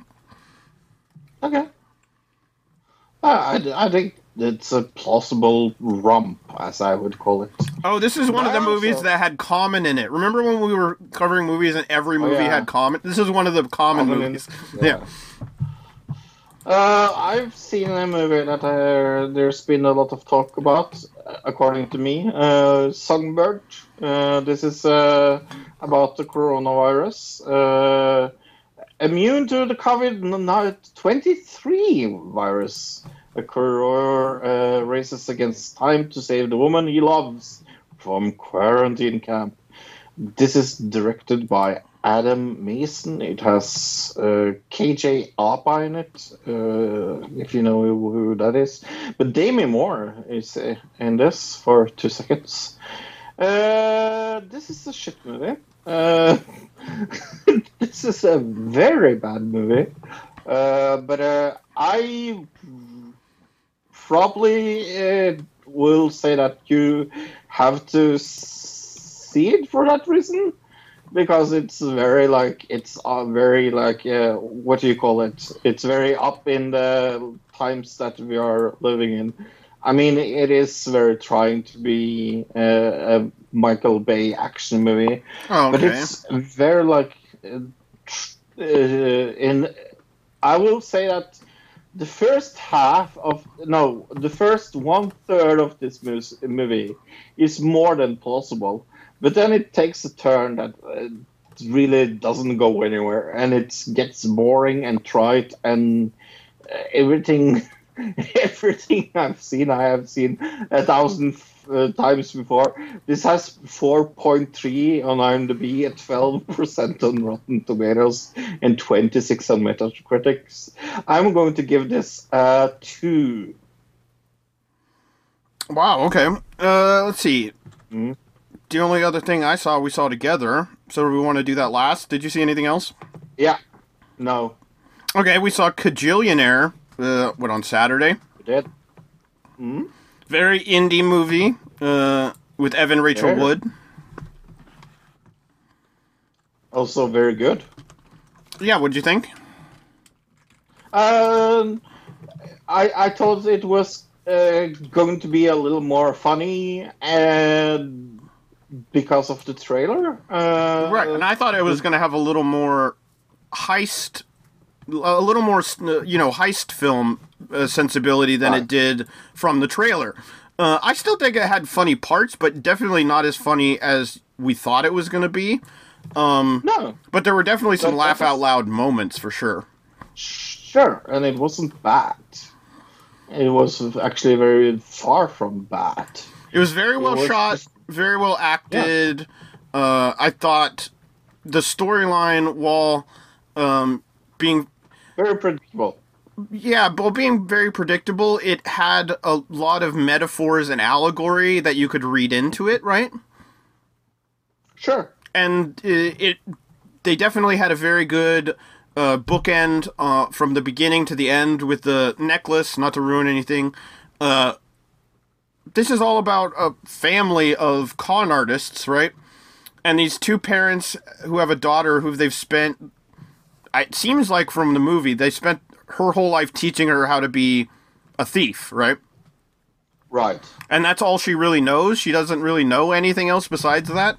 Uh, they meet uh, this lady on one of their uh, cons, and she f- figures them out. And then very early on in it, we realized, okay, this lady and Evan Rachel Wood's character are falling in love with e- each other, but her character all she knows is stealing things. She doesn't know anything about love because even her parents have never showed her love in her life, and so that's what the whole, you know, that's what the, uh, it, it's about her getting away from her abusive parents uh, to move on with her life uh, in somewhat of a regular way, I guess. Yeah. And yeah, I, uh, and the ending is very sweet and bittersweet and things like that. I will not talk about it, but Right. But I thought the ending was also Very. pretty funny. Like they leave the Christmas Yeah. presents. That part was funny. Yeah. that was very funny. Uh, but yeah, no, I, uh, I, what did you, score did you give it? I gave it an eight. Yeah, and I gave, gave it actually an eight and a half. I think I could be convinced easily that it's an eight and a half. I, it's just so well shot, uh, so well I really acted, like- and Yeah. uh, it yeah obviously it did not do very well in the opening weekend, uh, but it's COVID, so Well, uh, let's uh, talk about another movie. Uh, let's see the audio trailer for Wander Darkly. Oh, peng- penguins? Penguins, bro. Yes. those that's are penguins. dolphins. They end in in. Dolphins. Sounds like it's a fantasy. Jesus. This was real.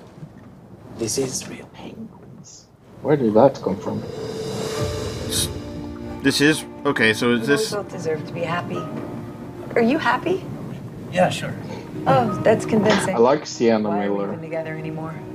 We have a newborn baby. We just closed escrow. You want to split up? I want to. I don't remember his name. I don't know. He's I've never seen him before. He's clearly foreign, but he looks like Edward Norton. Yeah. He's like a foreign Edward Norton. Everything That's what we'll call him. season. And time to be born. Okay, so the guy dies. And time to die. She looks super different like in that. this movie, doesn't she? Maybe Yeah. it's the hair. Yeah, she does. Yeah. Of time? She looks a little more like Amy Adams. Yeah, with blonder hair, but sure. Happens Yeah. when you die. I like this. What if it's some It looks very extension or manifestation of your fears? me He, the guy from the side looks so much like Edward Norton. Look at him. It's crazy. Yeah, you're Yeah. not dead yet. He looks at the. He looks like a mix between Edward Norton and uh, and uh, I'm not famous anymore guy Uh, I don't know. Wake up! from from uh, Transformers. Transformers. Uh, Shia LaBeouf? Of the end. Yes, This was the Ah, moment huh. I told you. Uh, the hairstyle is um, Shia. yeah, I I didn't see it because I didn't get a good glimpse of his face after you said Shia LaBeouf, so I couldn't compare. But sure. Yeah. Anyway, what is this Oscar-nominated movie all about, Luke? A traumatic accident leaves a couple in a surreal state of being that takes them on a disorienting journey through the duality of their own shared moments. That that do- really doesn't tell us what it's about at all, does it? Uh, Nope. 5.5 out of 10 on IMDb, 71% on Rotten Tomatoes, 69% on Metacritic, 72% of Google users liked it. Directed by Tara Miele, starring uh, Sienna Miller. Diego uh, Luna is the guy's name. Oh, never heard of him. Yeah, I don't think I I've seen him in anything, or in the name really. And the name and the face do not. Uh. They don't ring any bells for sure. Hey, it was three audience uh, reviews on Google. Do You want to hear them? Okay. Wow, amazing movie. Left me in tears. Kept waiting the whole way through. Beautiful written and directed, anchored by two phenomenal performances by the leads. And last, a very interesting movie. I'm going to watch it again very soon. All five stars. Yeah, there was only one on the Facebook. Uh, it was an awesome movie. I could not tear myself away from it, so I went to the IMDb. Uh, somebody giving it nine out of ten. Uh, great movie for couples. A very cliche plot portraying a very interesting way, which makes it very digestible and enjoyable for any adult au- audience. Uh, sensitive people may want to take a tissue with you, though. A 5 out of 10 uh, from M- Mamar. Uh, Wander Darkly is one very interesting film that has a very cool concept uh, behind it that was explored in a very cool way, but I feel like this film was trying too hard to impress audiences and cause and the cause of that I wasn't ex- so touched emotionally or invested in the story and its characters. The actors did a, a good job. Uh, on in the other hand, some of the weaker parts in showing their abilities, but was it was survivable survivable in the end. Wander Darkly is sure is for sure one film that has a cool idea, but it ended up trying too hard in the end. I did see another movie this week, Luke. I did forget it uh, all uh, through now because when I was searching for, for reviews of the movie we were doing, uh, there's there was like uh, also related to this movie, The Prom. And I, I, I, I like, oh, for, fuck's sake, I saw the prom this week. I saw the prom on on Netflix this week. Look, you will never ever watch this. Please don't. It's the most musical musical thing you can ever see in your entire life. Uh, and it's also made by Ryan Murphy, the the guy that made American Horror Story. Uh, uh, but it has Nicole Kidman in it, and you know my rule: I have to see anything to do with Nicole Kidman. She she was not great in it, uh, but uh, sadly also uh, James Corden was in it. Very sadly, uh, uh, well, and uh, it's it's very splashy. It is extremely pro-gay and LGBTQT rights plus rights. That is amazing. Uh, I I think it is the without saying it as a bad thing. It is maybe the, the most gay thing I have watched in my entire life. But I am going to give it a six. Okay, It's not good.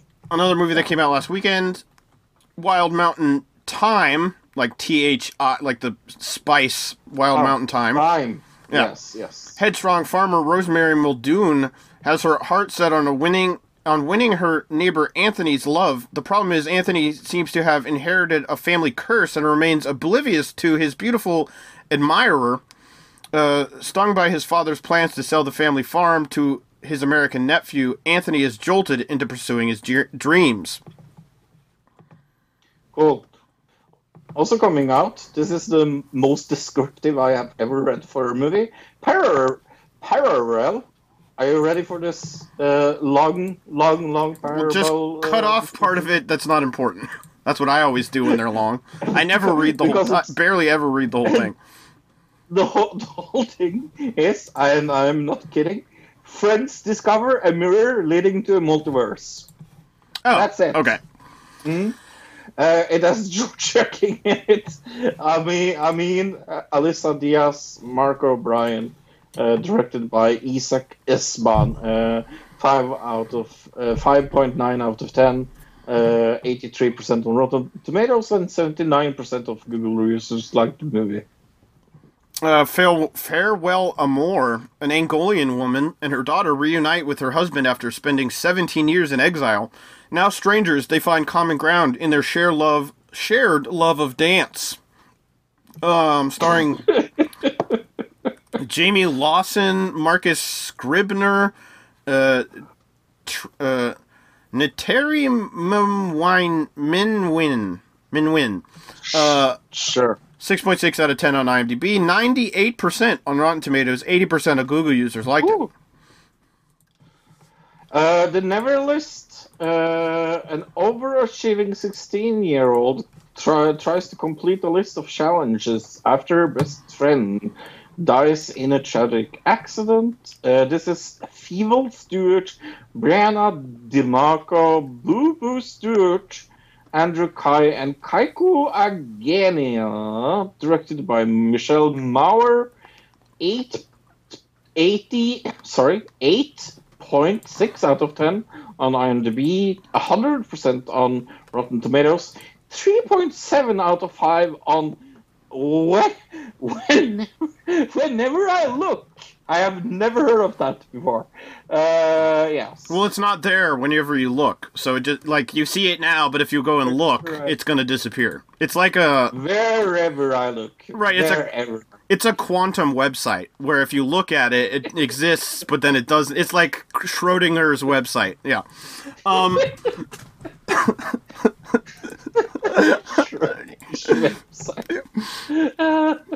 Uh, Assassins, uh, filmmaker Ryan White examines the circumstances surrounding the murder of Kim Jong Nam, the half brother of North Korean leader Kim Jong Un. Was this the one where they like poisoned him in the airport? I think. Yeah. Yes, yes. Uh, right. It's a documentary, so it doesn't have any actors in it. Seven point six out of ten on IMDb. I don't see any Rotten Tomatoes score. Cool. Uh, our arch enemy. Oh, arch enemy. A teen meets a mysterious man who claims to has lost his superpowers after arriving from another dimension. Together, they take the streets to wipe out vicious crime boss and his local drug syndicate. Uh, five out of ten on IMDb, sixty-eight percent of Google. No, on six, on Rotten Tomatoes, three point five out of five on Screen Rant, and sixty-three percent of Google users liked it. It is with uh, Glenn uh, Howerton from uh, How I Met Your Mother. Oh, So- okay. That's that's interesting. Uh, yeah. So, which movie do we want to see the most? Whew, this is actually hard for me. Okay. Um, which are which ones are it between, or are you like I don't want to see any of these, and that's why it's hard? No, no, it's definitely between Par- Parabel and the last one. Um, And Arch Enemy. I- yeah. yeah, uh, I think I'll go with Parabel. Parallel. I think I'm gonna go Arch Enemy because I was in between the other the same, but it looks like Arch Yeah. Enemy maybe has better actors in it, and that's the only reason I'm going there. Yeah. I would love to see both, to be honest. Sure. I have actually the uh, totally legally bought Arch Enemy, and it's on my computer, so I should probably see it. Hey, I'm not going to plug Audible because Luke has done it. Uh, next week we will talk about the stand episode one. Uh, we will uh, have another digital review of Sister of the Groom.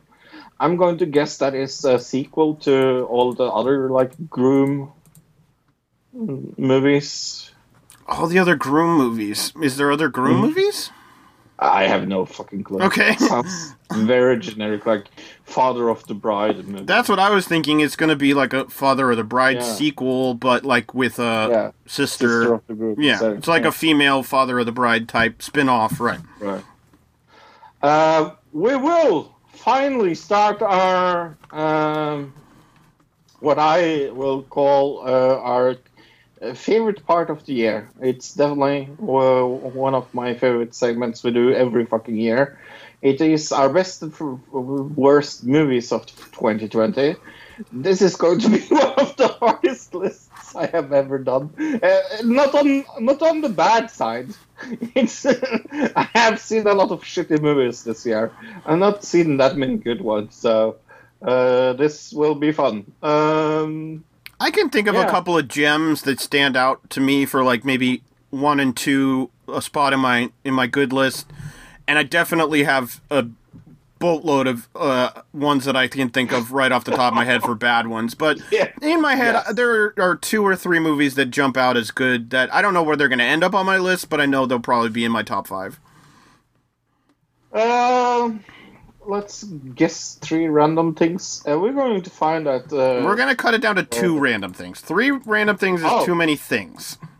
Takes I'll too long. Two random things. Yes. Two random things. Okay. Uh, we will find out that um, Trump will uh, have a sex change operation and run as a female in 2024.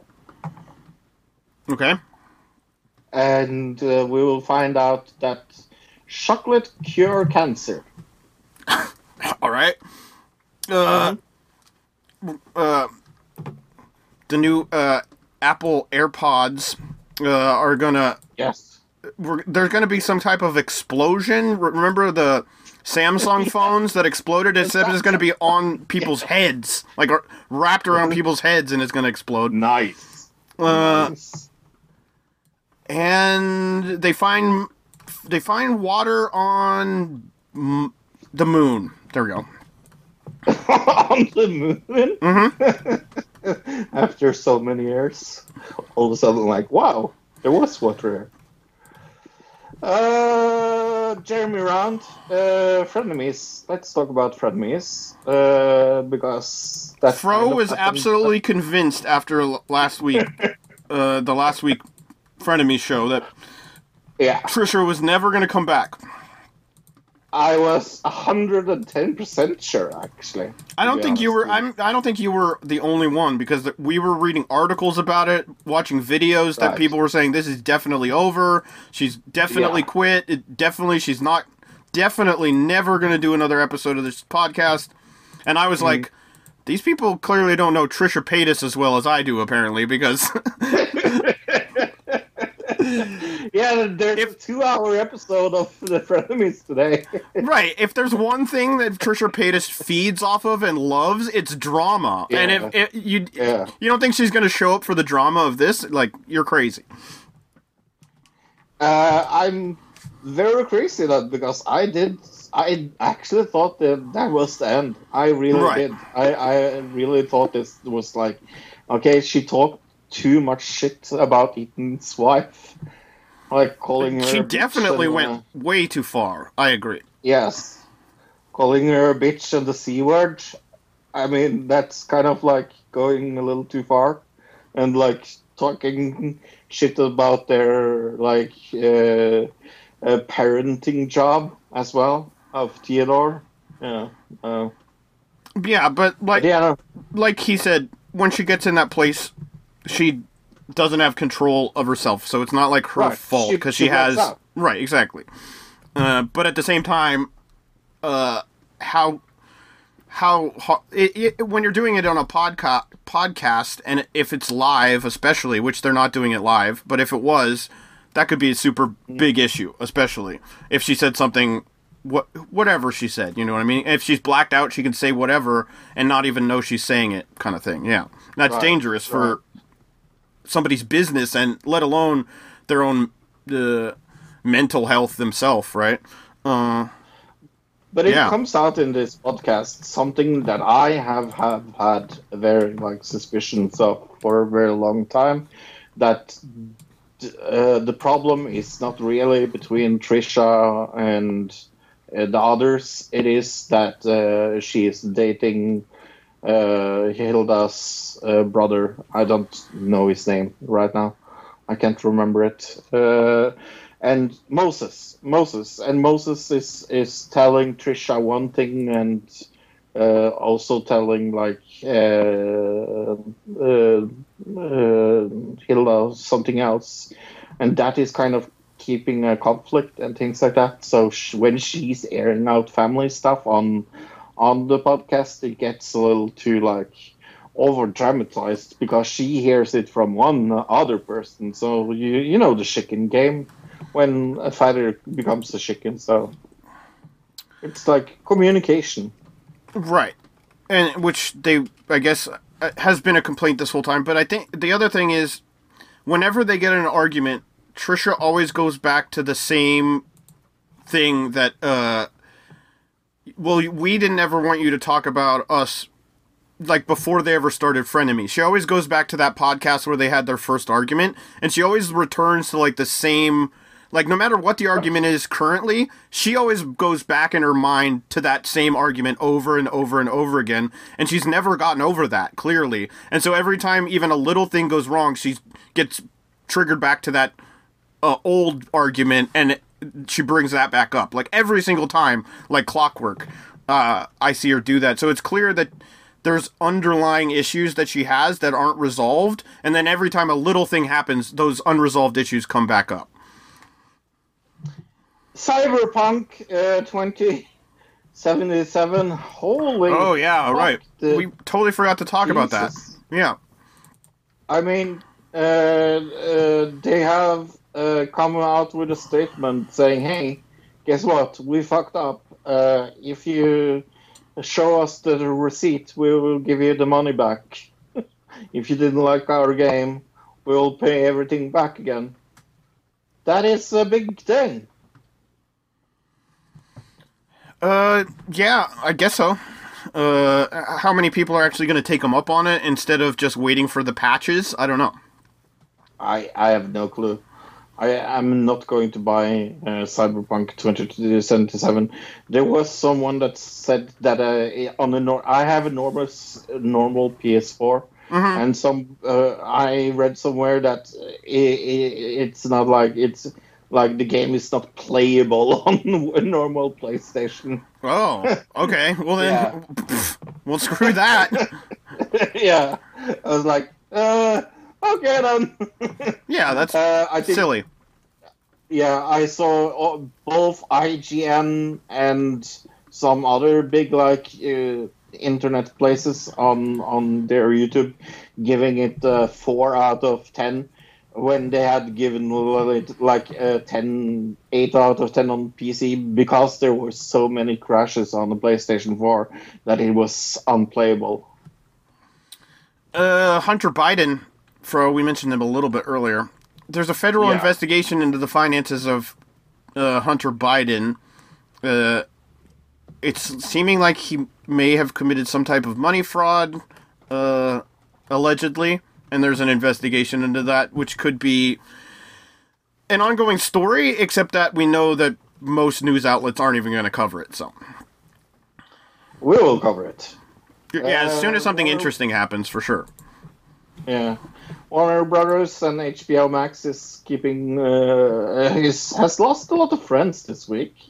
Uh, uh, I mean, first uh, Denis Villeneuve, uh, the director of Dune, came out and like, "Hey, I didn't fucking sign up for this." Uh, then uh, Christopher Nolan also said this week that We talked about that last week.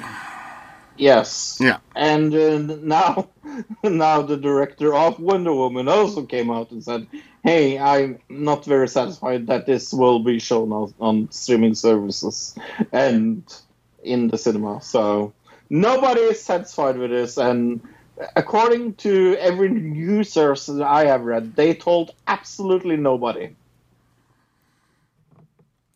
That uh, they were going to do this. Well, I, I mean, they didn't tell Right. any of the people who created the films, is what you're saying. Right. Right, Yes. okay. Yeah. Um. I mean, it's interesting. I don't think the comp- these companies really give a shit. But what could happen is these people could end up being like, well, if you're not going to have my movies go to the big screen, then I'm not going to make. I'm not going to make movies for the big screen. I'm going to make movies for a different format. You know what I mean? Right. And that is what I think is going to happen. So why not just make a TV show at that point? You know what I'm saying? With yeah, Right. Definitely. Anything else? Zodiac Killer, uh, Yes. Code Breakers in San Francisco, uh, some like hardcore co- code breakers. Three people from U.S., Belgium, and Australia. So world worldwide, they were working on this. They cracked the 340 character cipher 51 years after it, was created by the Zodiac Killer. I thought that was interesting. In Norway, uh, The Masked Singer was won by Ulrikke Brandstorp, uh, the woman that sang Attention uh, in Eurovision last year. She was the winner of The Masked Singer. Oh, cool! Right on. Yeah. You liked her, so. Mm-hmm. Mhm, She won. Uh, Were other people in the. Masked Singer there not singers though? Is this is like when Stacy Yeah. Keibler won Dancing with the Stars? uh, there was some other singers there, yeah. okay. Uh, so, but she was definitely the best, and, I knew currently award-winning singer there. Right. right. Uh, and I knew from the start it was her because it was very, very, very. Yeah, I listened. Yeah! I listened to one of them, and it was like clearly her voice. They didn't do anything to change her voice. It's so obvious, Right. and her voice is very unique. Also, Yeah, so yeah. that definitely gave it away. Uh, I think that's everything. Yeah, I think that's it. Uh, next week we're gonna do the stand. and We're doing best movies. So I'm guessing we're gonna also end up watching a lot of movies this week to try to catch up on 2020. But really, there isn't that much. Like usually, there'd be a lot more to catch up on uh, than there is Right. this year. I kind of enjoy that about this year, 2020. That there, Right. it was easier to keep up with stuff, right? Definitely. Uh, I have like six movies on my list that I want to see